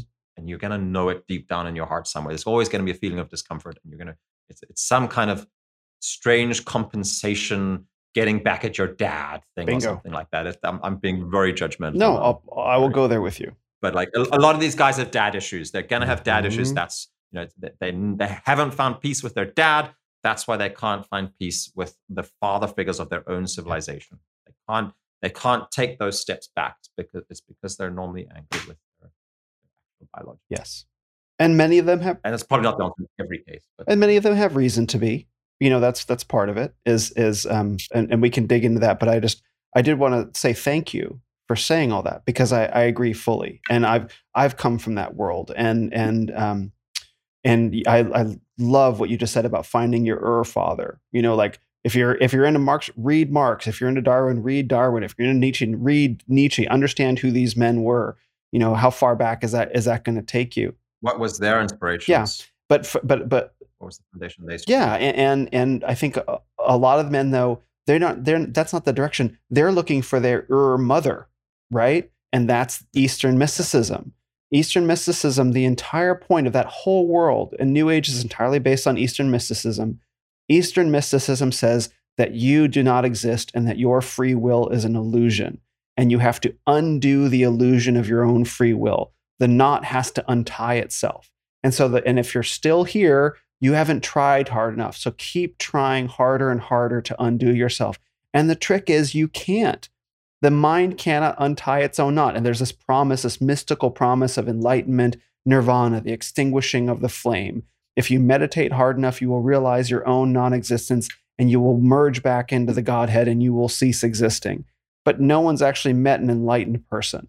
You've never actually. Well, it's, it's, it's I mean, what they're talking about is just like physical and spiritual death, basically. It's, yes. It's, it's the, it, it, it's, it's death. So it's a, it's a religion worshiping death uh, and, yes, and that's that that's where it's going to lead. That is where it leads. you know, that, that's what it is. It, it's you look at look at all, all those qualities that they describe, and then what death is. It's like oh, it's the same thing.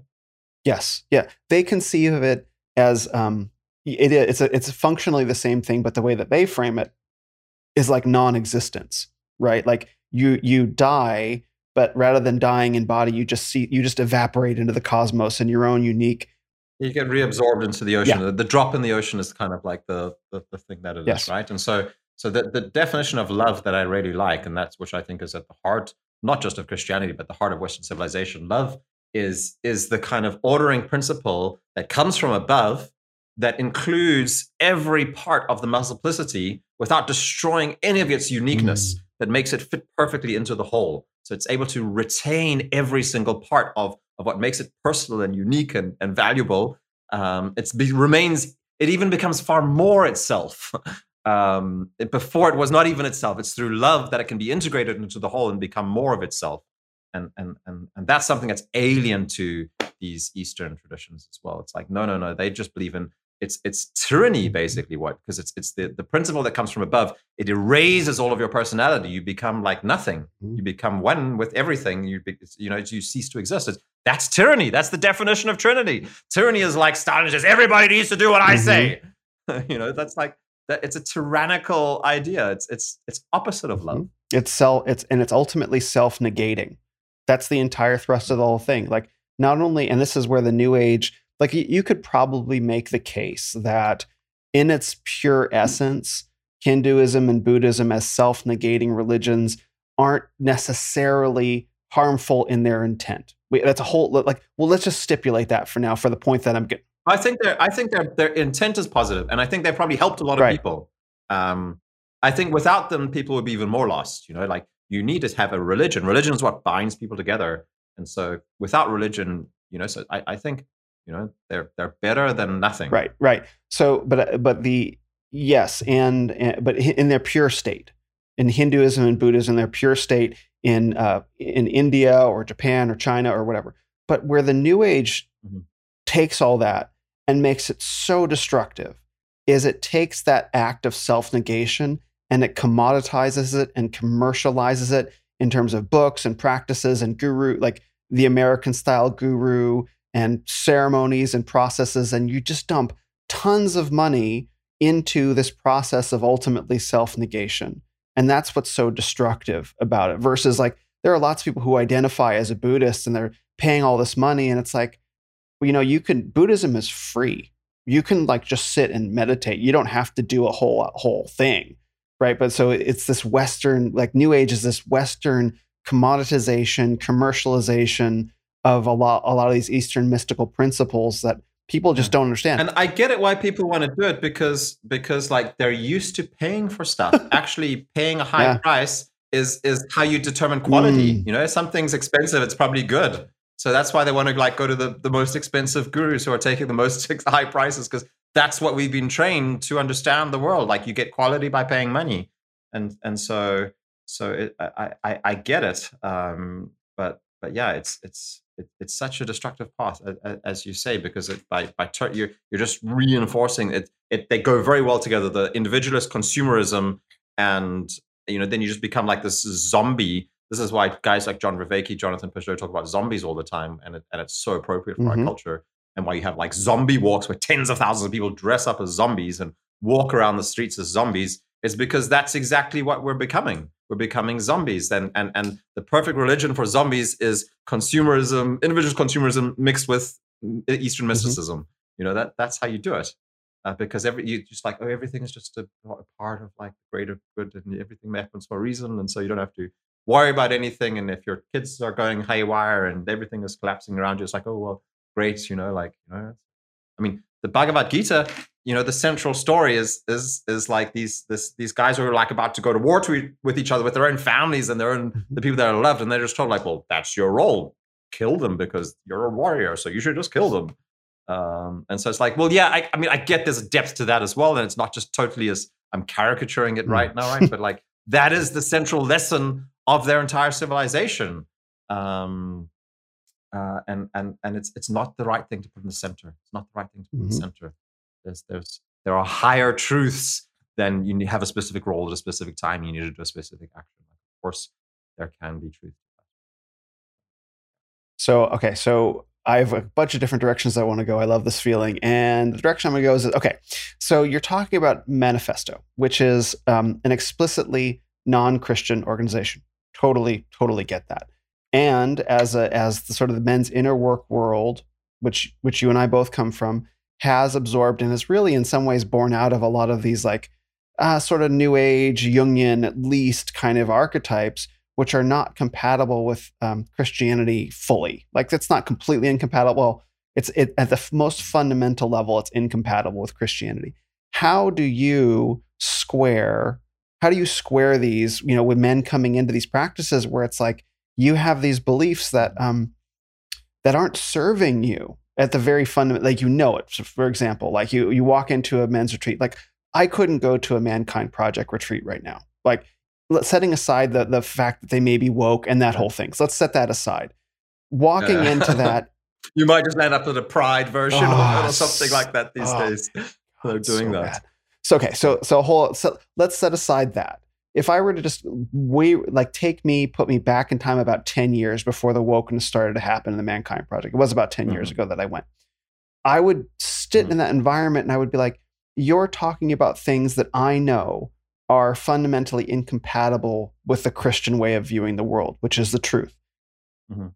But the thing is, I don't run that organization, right? So, so as you, and, and this isn't calling you out for anything. It's just how do you make it work? Because I recognize that these men they need the work, and you can't go all in with a Christian worldview on men that are still coming into any amount of reconciliation with parts of themselves that they've disowned. Like, how do you manage that? Yeah. Right? You get what I'm saying, right?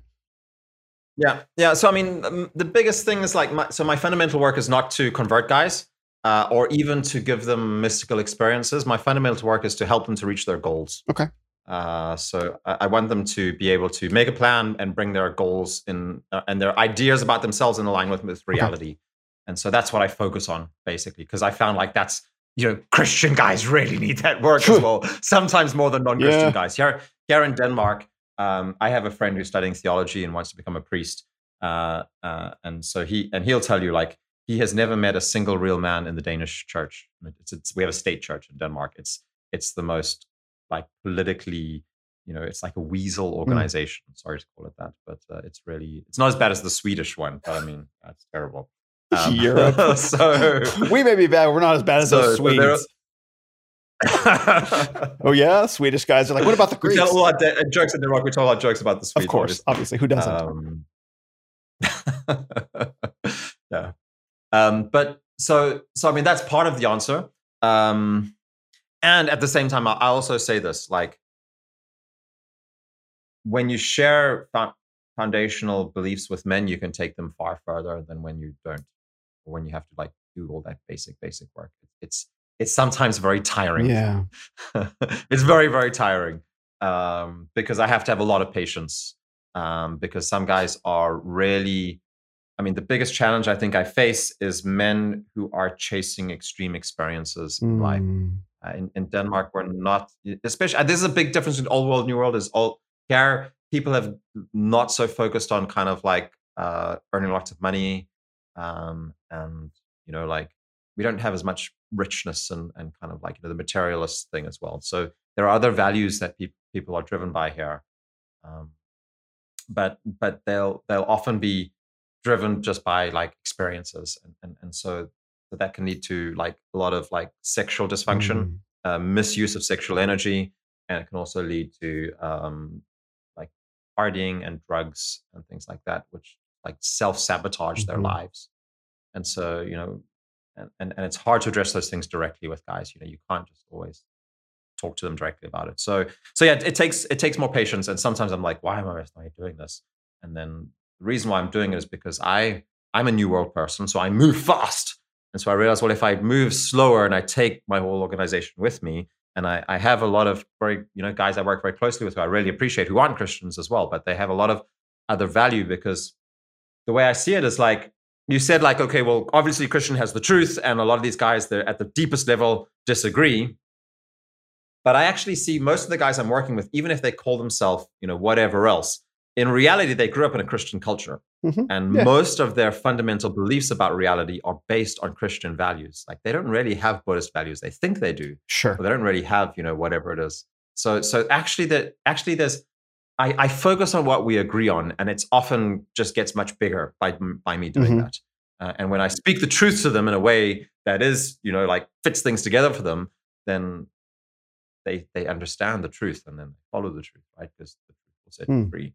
And, and so, so Christianity, you know, this is the way Christianity. I've just read a a, a letter written by Justin Martyr, who was an early Christian martyr in, in the 150th, in the 150 A.D. He wrote a letter to the Roman emperor, um, and and there he kind of ex- he explains how the patterns of paganism are exactly the same patterns that are found in Christianity. Yeah. Um, and and and so you know, like Odin, he didn't refer to Odin. I can't remember the exact examples he used, uh, but like Odin also hung on a tree Mhm. uh, for three days and and lost his eye and then received sight. And And so th- there's there's similar patterns in all of these things, and some people use these to like disprove Christianity. But like you know, the way the early Christians understood this is like, no, no, no. This this is just like you know, this is real. This stuff is real. It's not it's not made yeah. up. Like these patterns are fundamental parts of reality, and God is active in all of of the world, right? And then you know, just some of the you know some of the gods that were telling you to like sacrifice your friends to them were probably more demons mm-hmm. than gods as well, and that's basically the case that Justin Martyr was making to the Roman Empire. He got he got killed. Uh, he martyred. That would be, he earned his last name. Real, Martyr yeah, is a really yeah, unfortunate last name. brave guy, though. I'll tell yeah. you that. Really brave guy. Yeah. yeah. and that's and and it's funny because um I was in a, a group chat with a bunch of guys who were talking about you know paganism and and they were like, uh, you know, maybe it would have gone a lot better if uh, if you know Christianity hadn't come in and and told all these pagan cultures that uh, you know and, and slayed their their serpent killing god. I'm like, oh, like let me get my Bible because I'm pretty sure we've got one of those serpent killing gods. you know what I mean? And so it's like it's it's a re- yeah, yeah, Leviathan is mentioned in the Bible. but well, I mean that's yeah. the whole thing. Like God, like Satan is the serpent. Like that's what God's doing, slaying the serpent, right? So it's like it's a recapitulation of all these fundamental themes of reality. It's almost like these mythologies have a share of common grace because they're all looking at the same reality. Maybe they're not interpreting it correctly, or maybe they don't have all the pieces of it. You know, because there is they have far less low resolution. Some of them even, you know, twisted sometimes pictures of the truth. But they're they're I, I believe that all of these have been attempts to move towards truth. You know, that they've all been attempts to to realize a good life, and then we just are often misguided, and we still are misguided. You know, if we think we're doing better today, then you know our forefathers were probably even more likely mm-hmm, misguided. Mm-hmm, mm-hmm. Well, then so th- so then this leads th- this road can lead to one of two different def- destinations. You can have the perennial philosophy Aldous Huxley route where it's like, you know, all these they're all different pieces of the truth, right? Like that we have to syncretize all of them into one larger truth versus they're all right. um uh they're they're all uh pieces of Christianity in like scattered around the world, right? Because that's two different modes. Like we have to synthesize all these and find their Venn diagram overlapping to establish some neck, some some larger religion that we all then get to participate in. That that's the perennial philosophy versus all these world religions have pieces of Christianity in them. And those those are those two different paths. And I think a lot of people have a lot of trouble with the idea that, you know, are we really going to go to China and India and be like, Christ is the way? And I can speak to that, by the way. Um, but you know, it, it almost seems incompatible with with the we might say the Eastern mind that that we impose the Western way of being onto them right? Or our Christian way of being. Maybe Western's not the Christianity, right the fastest growing religion in China. Yeah, it's a whole, like, it's a whole thing. It, even though it's like severely oppressed by yeah. the state, like it's, it's exploding there, right? So, so I, I really think that I mean Christianity is incredibly plastic. It's very, very plastic and very adaptable, and it fits in to all of the world mythologies. So Jonathan Pageau and Richard Rohlin are busy doing a series called Universal History. I don't, they've done like 10 episodes so far, but they're just basically piecing together universal history of the world, how everything fits together, and it's all centered around Christ. Mm-hmm.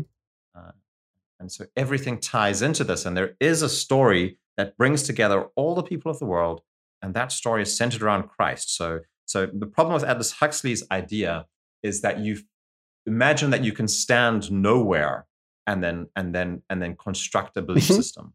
Uh, but the, the fact is, you have to be standing within somewhere to construct that belief system. And so so so you you can't where you're standing will determine what you see. And so so if so what we believe is that if you're standing within Christianity, you see the truth, you see reality the way it is.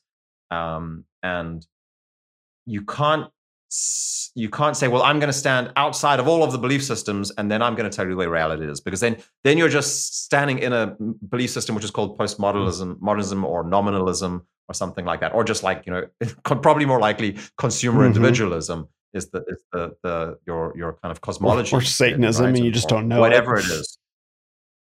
Or you just have no idea. Which I mean, that's the most dangerous. You don't know if you think you're neutral. That means that you've just been captured by the culture. That means the cult, the culture has you, and so whatever it is, the holly. You know, like I just have you noticed how many people when they when they want to have some wisdom, they quote Hollywood movies, and often the bad ones, like really bad. Like Tropical Thunder is what I got quoted to me last. What? I'm like, like it's like never go full retard. it's like the. Uh, I really hope someone isn't quoting um, it as wisdom.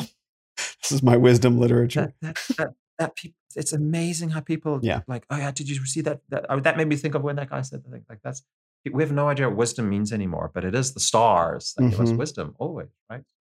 With stars. Where's Sophia lives? Who's Sophia? Um, Sophia is the Greek word Yeah. for wisdom. Yeah. yeah.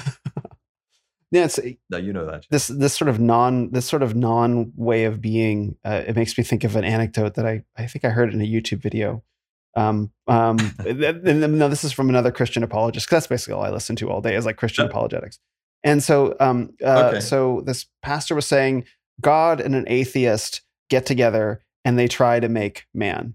And so God takes dirt, shapes it in the in the in, in the shape of a man, and uh, breathes life into him. Voila, there's a man. And then the atheist takes all the dirt and runs a bunch of chemical reactions and runs an electric charge into it and creates some sort of like some sort of homunculus kind of version of a man. And then God goes, no, no, no, you have to get your own dirt. Right? Yeah. Yeah. Yeah. So what's really a lot in the culture at the moment right now is this thing of transhumanism, where where I think we're we're trying to yeah, I mean I mean there's a transhumanist manifesto. I read it. It's super scary. It's really, really Mhm. scary. But these people they believe that like, you know, human life is to be transcended. And so wh- what I kind of detect in it is this kind of like hygienic disgust at the messiness of Yeah. humanness and and and and and then and then also fear of death is is obviously even further down. It's a, it's a fundamental fear of dying, and so it's an attempt to make themselves immortal and thereby become God. Um, and you know, I read Iain M. Banks, who is a fantastic Mhm. science fiction author when I grew up, and he has these minds, which are like these, you know, often in ships that has a mind and are like you know ultra, ultra, ultra, ultra, super advanced. AIs. Um, and um, it's such a it's such a, tempting story. And you know, yeah, I, I mean, it, I have no idea what's happening with AI right now, but it's definitely we're creating like a god. Trying. I mean, no, we have created a god. The internet is a, is the god already, right?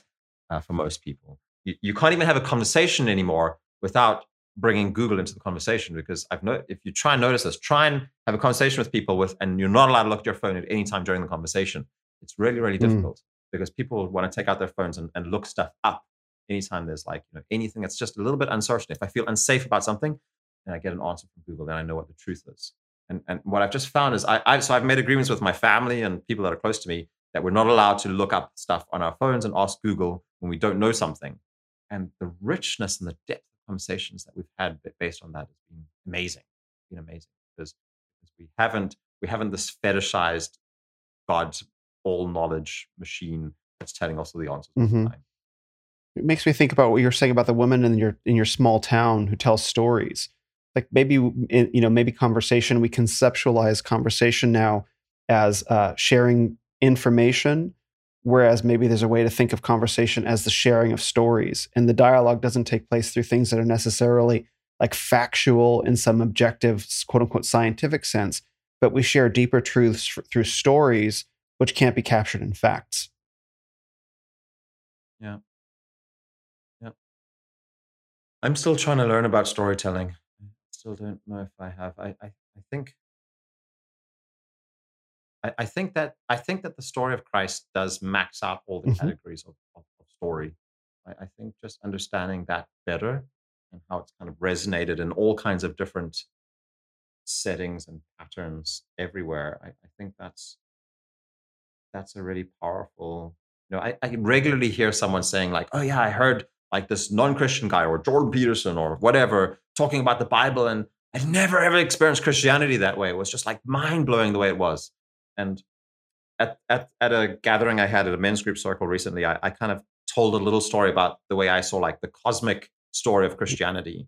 You know, not as like Jesus Christ came to save Mhm. your sins, but but more like um, how there was this cosmic battle throughout all time, and and how that was like a victory of trampling death by Mhm. death is is the terms that the Orthodox use.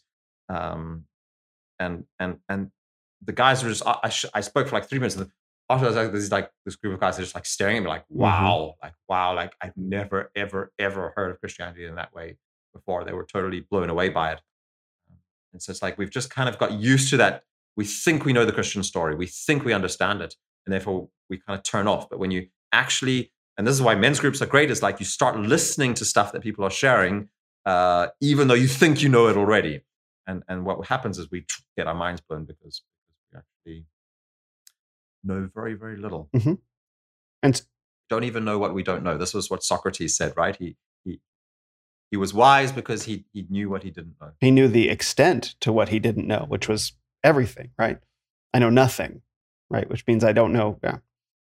And, and the telling of it's it's funny because a friend of mine just went on a men's retreat. Um, not at all, not at all like the kind of inner work that we're talking about, but uh, for veterans and, and first responders. And he was telling me about it, and just the amount of um, storytelling that takes place. That men are actually like the amount, the, like that men are forced into a position of having to tell their story when most men don't mm. actually. They've never met. They've maybe they've never really thought about it.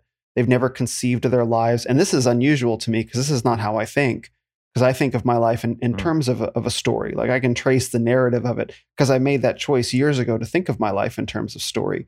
But uh, it's it's baffling mm. to me that some men they don't think of their own lives in terms of story. They don't think of um, their families' lives or their their friends or their wives or even human history in terms of a story.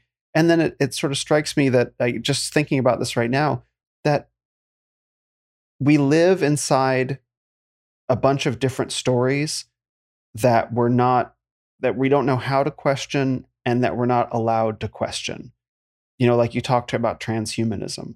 Like transhumanism is a story that are, uh, and the story is we've started in these gross biological kind of machines that are limited and decay and die, and it's just that's that's the cocoon that human that humanity or some section of humanity is going to be born out of into pure consciousness in the machine. That's the transhumanist story, right? Or the or the or the um, the social justice story, which is that we've come from patriarchal white Western oppression, and we're all and this is a transition phase into you know more quote unquote democratic kind of rule where you know we put down the white man forever or whatever. But there's also there's also the non-story, which is the efficiency story. Like I'm just here to get better at what I do and in and in the moment and and and I will have achieved some apotheosis if I can maximize the efficiency in my day. That's also a story. It's a non-story. And then there's the Christian mm-hmm. story, right? Which is which is um, which I, I would like to hear you articulate actually, because I think there's all the different ways of looking at. it. But I like the um, I like the idea, and I my friend Cameron. I'll see if I can dig it up he's got I, oh i'm going to send it to you too. It's a meme of uh, of these knights fighting in this like round table kind of like renaissance fair. And and these two knights are fighting and one knight is hitting the other knight um and says christ and that's the knight that's standing up and he's holding a chair a folding chair you know proper renaissance fair that says death and the other knight on the ground that he's about to hit with the chair is death. It's a great meme. I'm going to send it oh. to you. You love memes yeah, I, I hate memes. like like I hate like yeah, go first. You're gonna get so many memes. It's not. it's not even.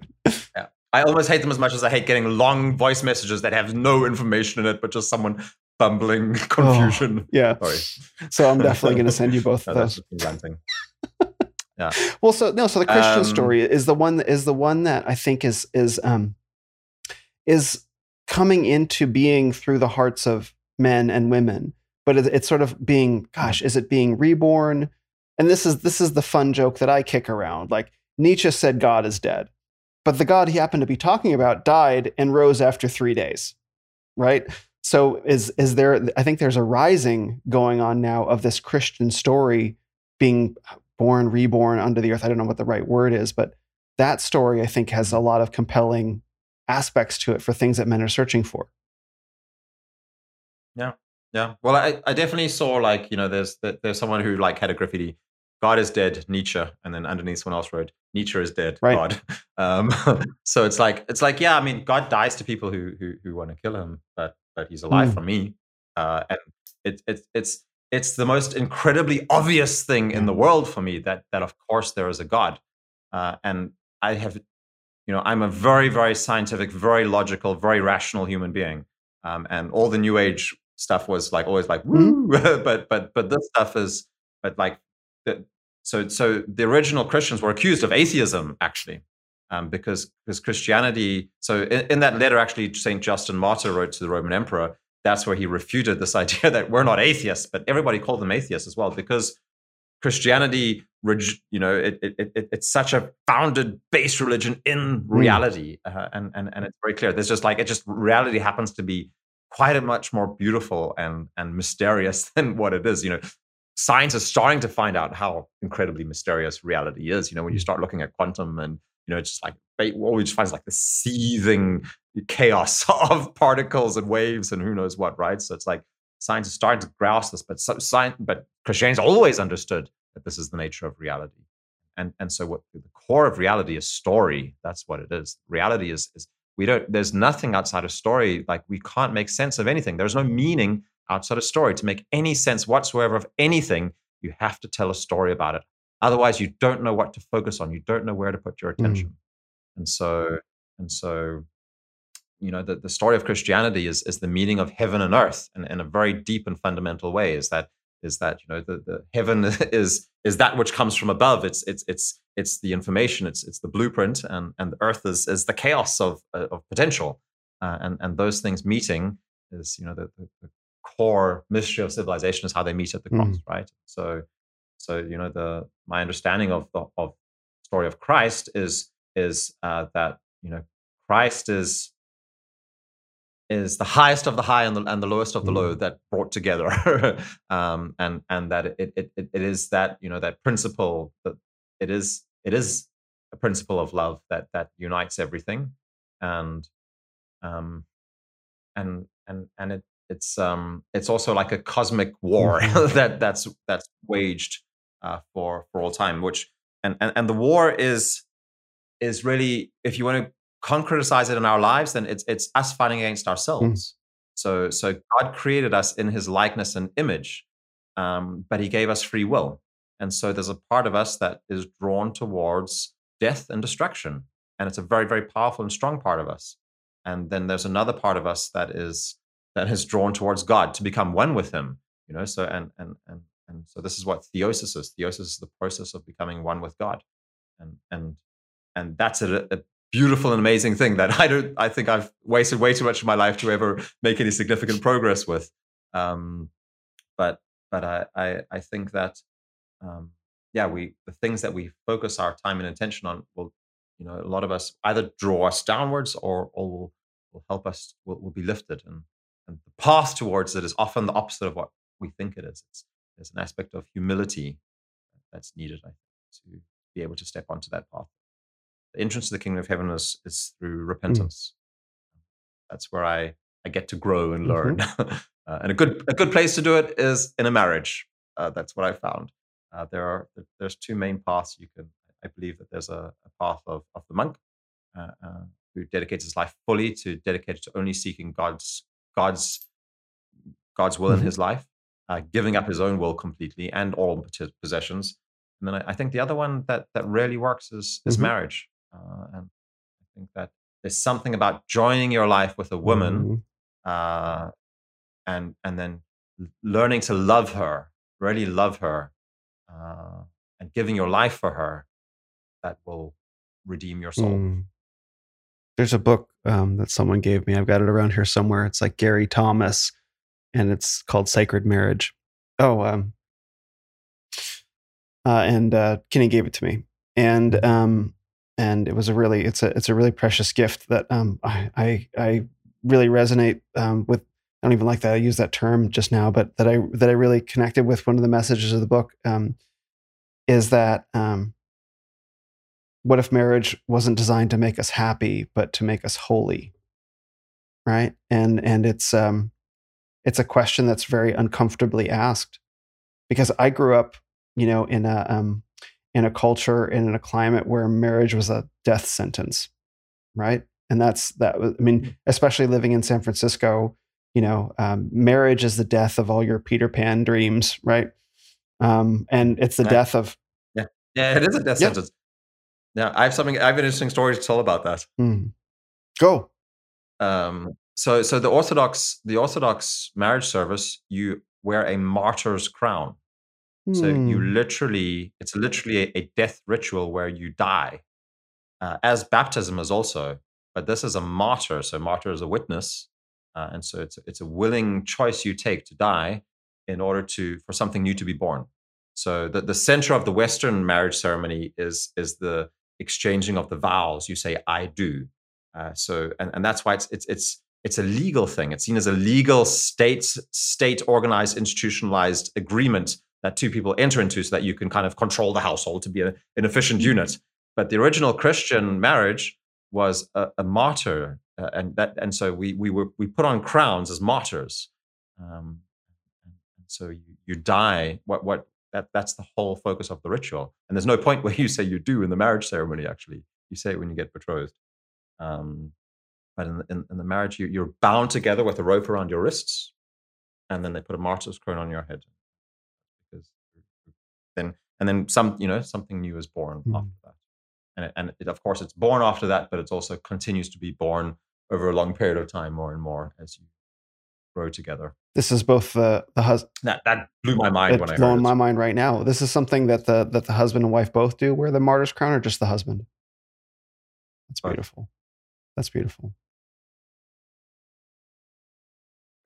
really something special. And, and I'm, I'm wondering, like, why did we stop doing that? I, why did we stop doing? I mean, I mean, probably for probably for many reasons. One of which I would imagine has to do with people's actual fear of death, right? Like, and this is this is like the strange thing. Like, we live in this culture of death that is at the same time terrified of death, right? Like, the, like, and rejects it and lives it if it's not. It's not. Happening. I wonder prize to get away from it. So okay, so one of the things you've said many things in this in this conversation that blow my mind. You want to said is we live in the head and we're and we're obsessed with the body. So I wonder if that parallels. I think it probably does, where we the body dies and we live in we live in the head, and so we have this culture of death, and yet we're afraid of death.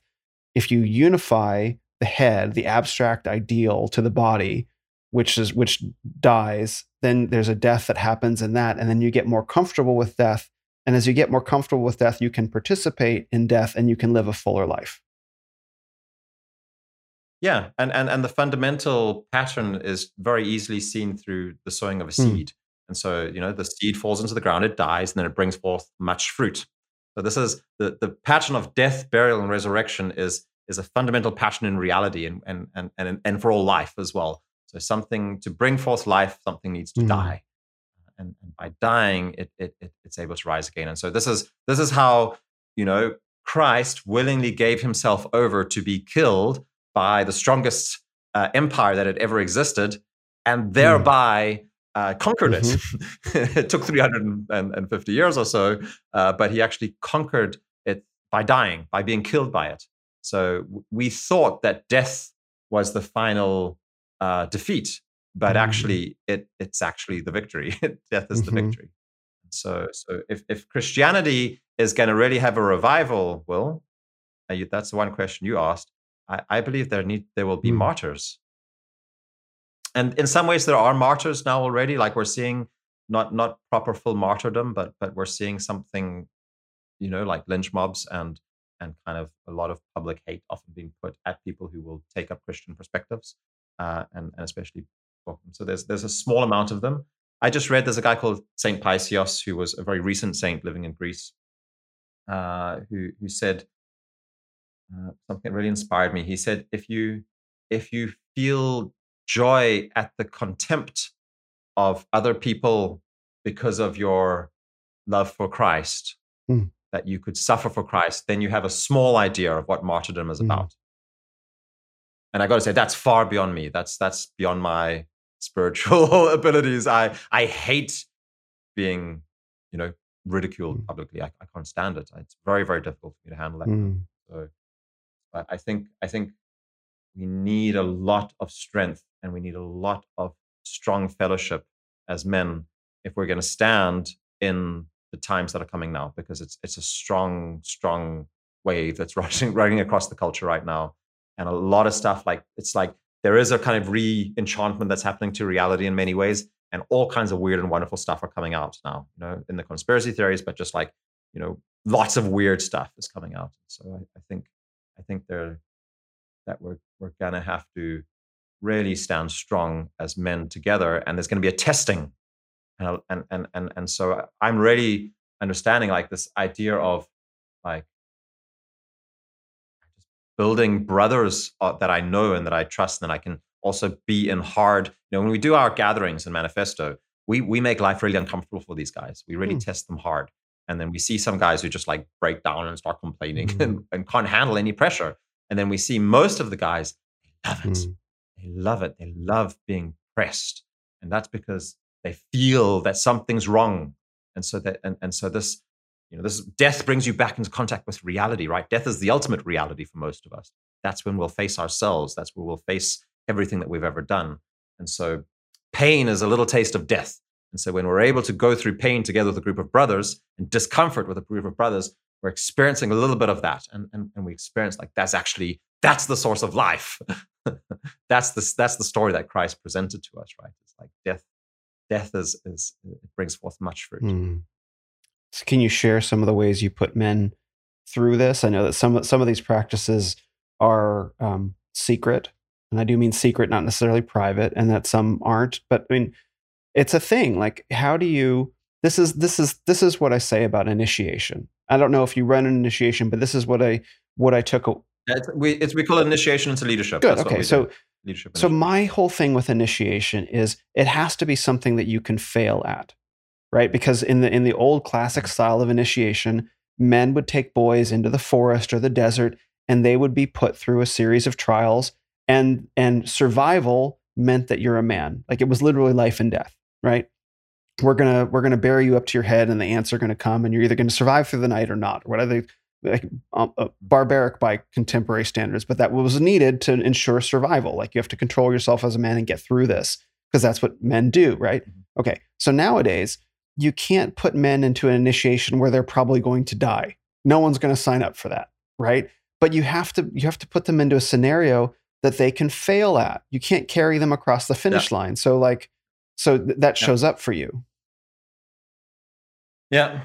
Yeah, yeah. So I mean I think the the most truthful way of saying this and and I mean I don't so the, the question for me is more like should i tell them that they failed or not mm. uh, because lots of men fail so I, I, would say two men have passed my initiation so far out of the hundreds like hundreds and hundreds that have taken it two men wow. have passed um, uh, and and I, they kind of know it that they really got it okay um, and that and that they actually did the right thing um, but all the other guys failed yeah absolutely do they know they failed uh, they, or they they only took a partial step at least so I didn't tell them that they mm. failed though. That's that's that's the only thing. So I'm probably I'm probably cutting corners there. Maybe I need to. I mean, I mean, it's kind of a good thing to put out there then and say like, "Hey guys, come to my initiation training, my my leadership initiation. Only two people have ever passed it." Um, you know, I, men have had massively transformational and very very insightful, you know, or powerful insights through through through the event. Um, so, but but yeah, the only two two really passed, mm. and and the rest weren't ready yet. And that's a good way of framing it. And and you know, if it's a leadership initiation, I was explaining this to uh, Issa Ryan on um, on Instagram. She's rad, by the way. Um, it was that not all men are actually called to leadership. Like as as Christian men, we're all called to lead our homes. That's non-negotiable. So you must lead in that regard. But in the wider community of men, not all men are actually called to leadership. Many just want to belong right? We have a, in America anyway, we have this whole judgment around like leader versus follower, which is really unfortunate, and, and alpha versus beta, which is also really unfortunate. But it, like, the reality is that um, some men really just want to follow a noble leader and don't have it in them to be the leader, and that's okay. And, and that's a really, um, at least in the American psyche, that's something that a lot of men really struggle with because we all have to be leader, king, alpha of everything, or if you're not, you're just this weak beta. Well, here, here it's it's even oh. worse. Here, here it's like just the word leader triggers a whole lot of people. So it's like they refuse. Everybody's like, no, there's no leader. We just collaborate. Oh. It's like what? Like collaboration cannot work without leadership. Leadership can't work without collaboration. These two things, like there's no such thing as as no leadership, right? But that's that, that that's something that's stuck in some people's head. Yeah. So, so when okay, so so walk me through just really quickly, like when when leadership is called for for European men, like what happens? Because I have my own ideas about what's going on there, but like what's kind of what's kind of happening in that? Like, why do men freak out around that? Well, people will people will think it means domination and yeah. tyranny. That's what if there's men involved. If there's women involved, then it's like yay, yay, leadership, great. But as soon as there's a, a man, then there's a like a, a John and and Jordan Peterson talk a lot about the hermeneutics of suspicion. That's what really drives uh, the response to anything that with leadership involving men. Uh, wow. There's this, there's the suspicious that that any man taking on any leadership role will become this domineering kind of tyrant instead of having a vision of like healthy leadership. Yeah, the moment you talk about it explicitly, you know, if you if you pretend it's not leadership, then no one will mind. Uh, and if there's a if there's a film a, a film actor involved, uh, then it's great. or other mainstream, you know, public personalities like television personalities, you know, uh, and especially if it's like a bit of a naughty boy uh, who who's kind of like a little bit cheeky and uh, you know, kind of sexually provocative or something like that, then then then it's then it's all fine. But you should never talk about it explicitly. Like he should preferably distance himself from any kind of, you know, he should just drop the word toxic masculinity once in a while and stuff like that. And talk about patriarchy once in a while. And that kind of then then then leadership is fine. Um, that, and a lot of the stars, but like it's it's weird because Me Too then flipped that mm. radically as well, right? So the richest guy in Denmark some years ago was the guy who made all his money in the travel branch. His name was Simon Spies, and um, he had uh, very very uh, manipulative sexual mm. habits with young, lots and lots and lots of young women. Um, but this was very well known in the in the population, uh, and there was, you know, it's, it's, documented, and and and it was just public part of his personality. Everything was very colorful and interesting and stuff like that. But now, Me Too, suddenly, just like two weeks ago, then pff, everything is like exploded, and now he's like getting totally everything about him is just like evil mm. and bad. But you know, just a month ago, he was he was fantastic, and everybody loved him. So it's it's weird because the guy died like 20 years ago, right? But now they're suddenly taking it upon themselves to wreck his reputation. Um, even though he's, he's not he's not even alive right. anymore. So it's weird. Like the guy was a was a dirty sleazebag. Mm-hmm. Obviously, he's a terrible, terrible sleazebag. Um, but it's, it's it's he was he was he was also a hero in the Danish population, and now it's opposite. It's really strange. And that seems to be the case that when you have leadership, you know, backwards leadership, like, oh, as long as the guy pretends he's not the leader and can, you know, have some plausible deniability to his leadership.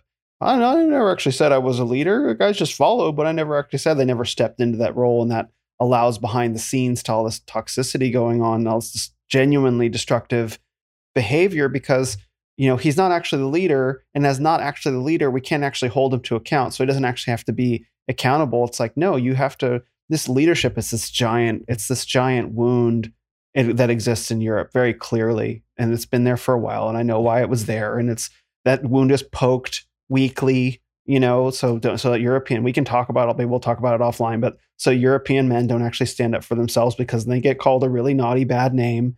And all the and all the boys like I don't want to be the naughty bad boy. And here in America that's they use the same thing here and all of us are like yes deal with it. Right? And so you know.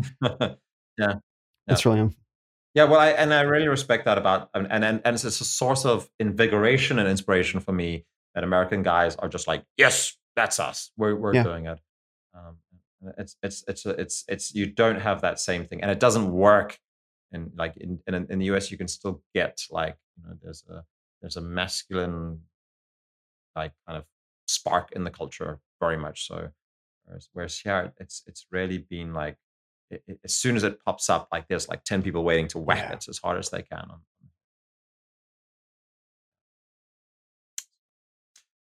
Yeah. Good.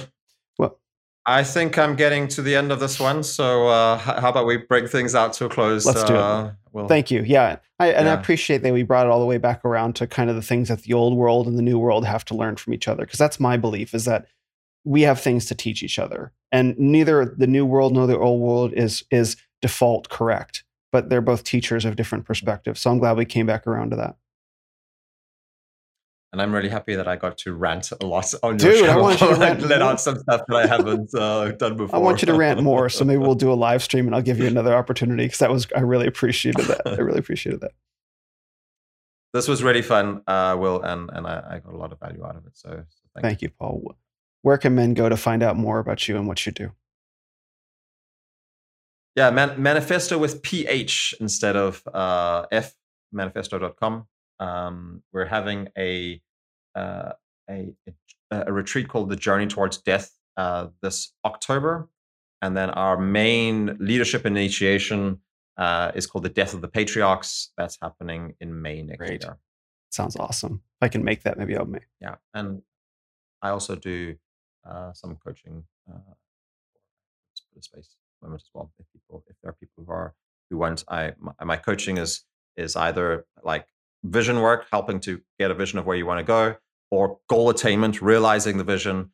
And then I'm also doing working with. I, I have a system for taking leadership in your own family, your own home, with your own wife. I've worked through adapting a whole lot of different tools for for doing that myself and about creating a shared vision for you and your partner and then working through a structure to to be able to land it and it's not about like getting what you want it's about helping your wife and you and your family as a whole to to live the kind of life that you want to be living That's beautiful. You have a podcast also, right?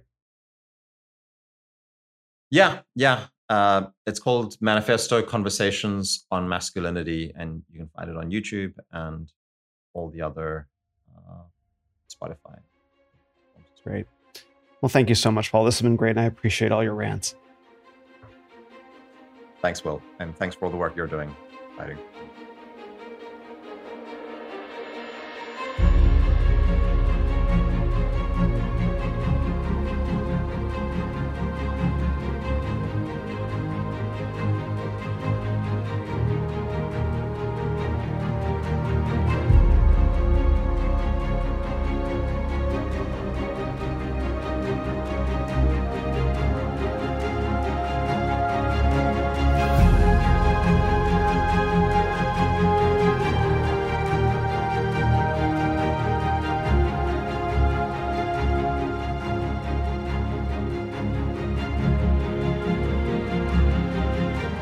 for listening to this episode of the Renaissance of Men podcast.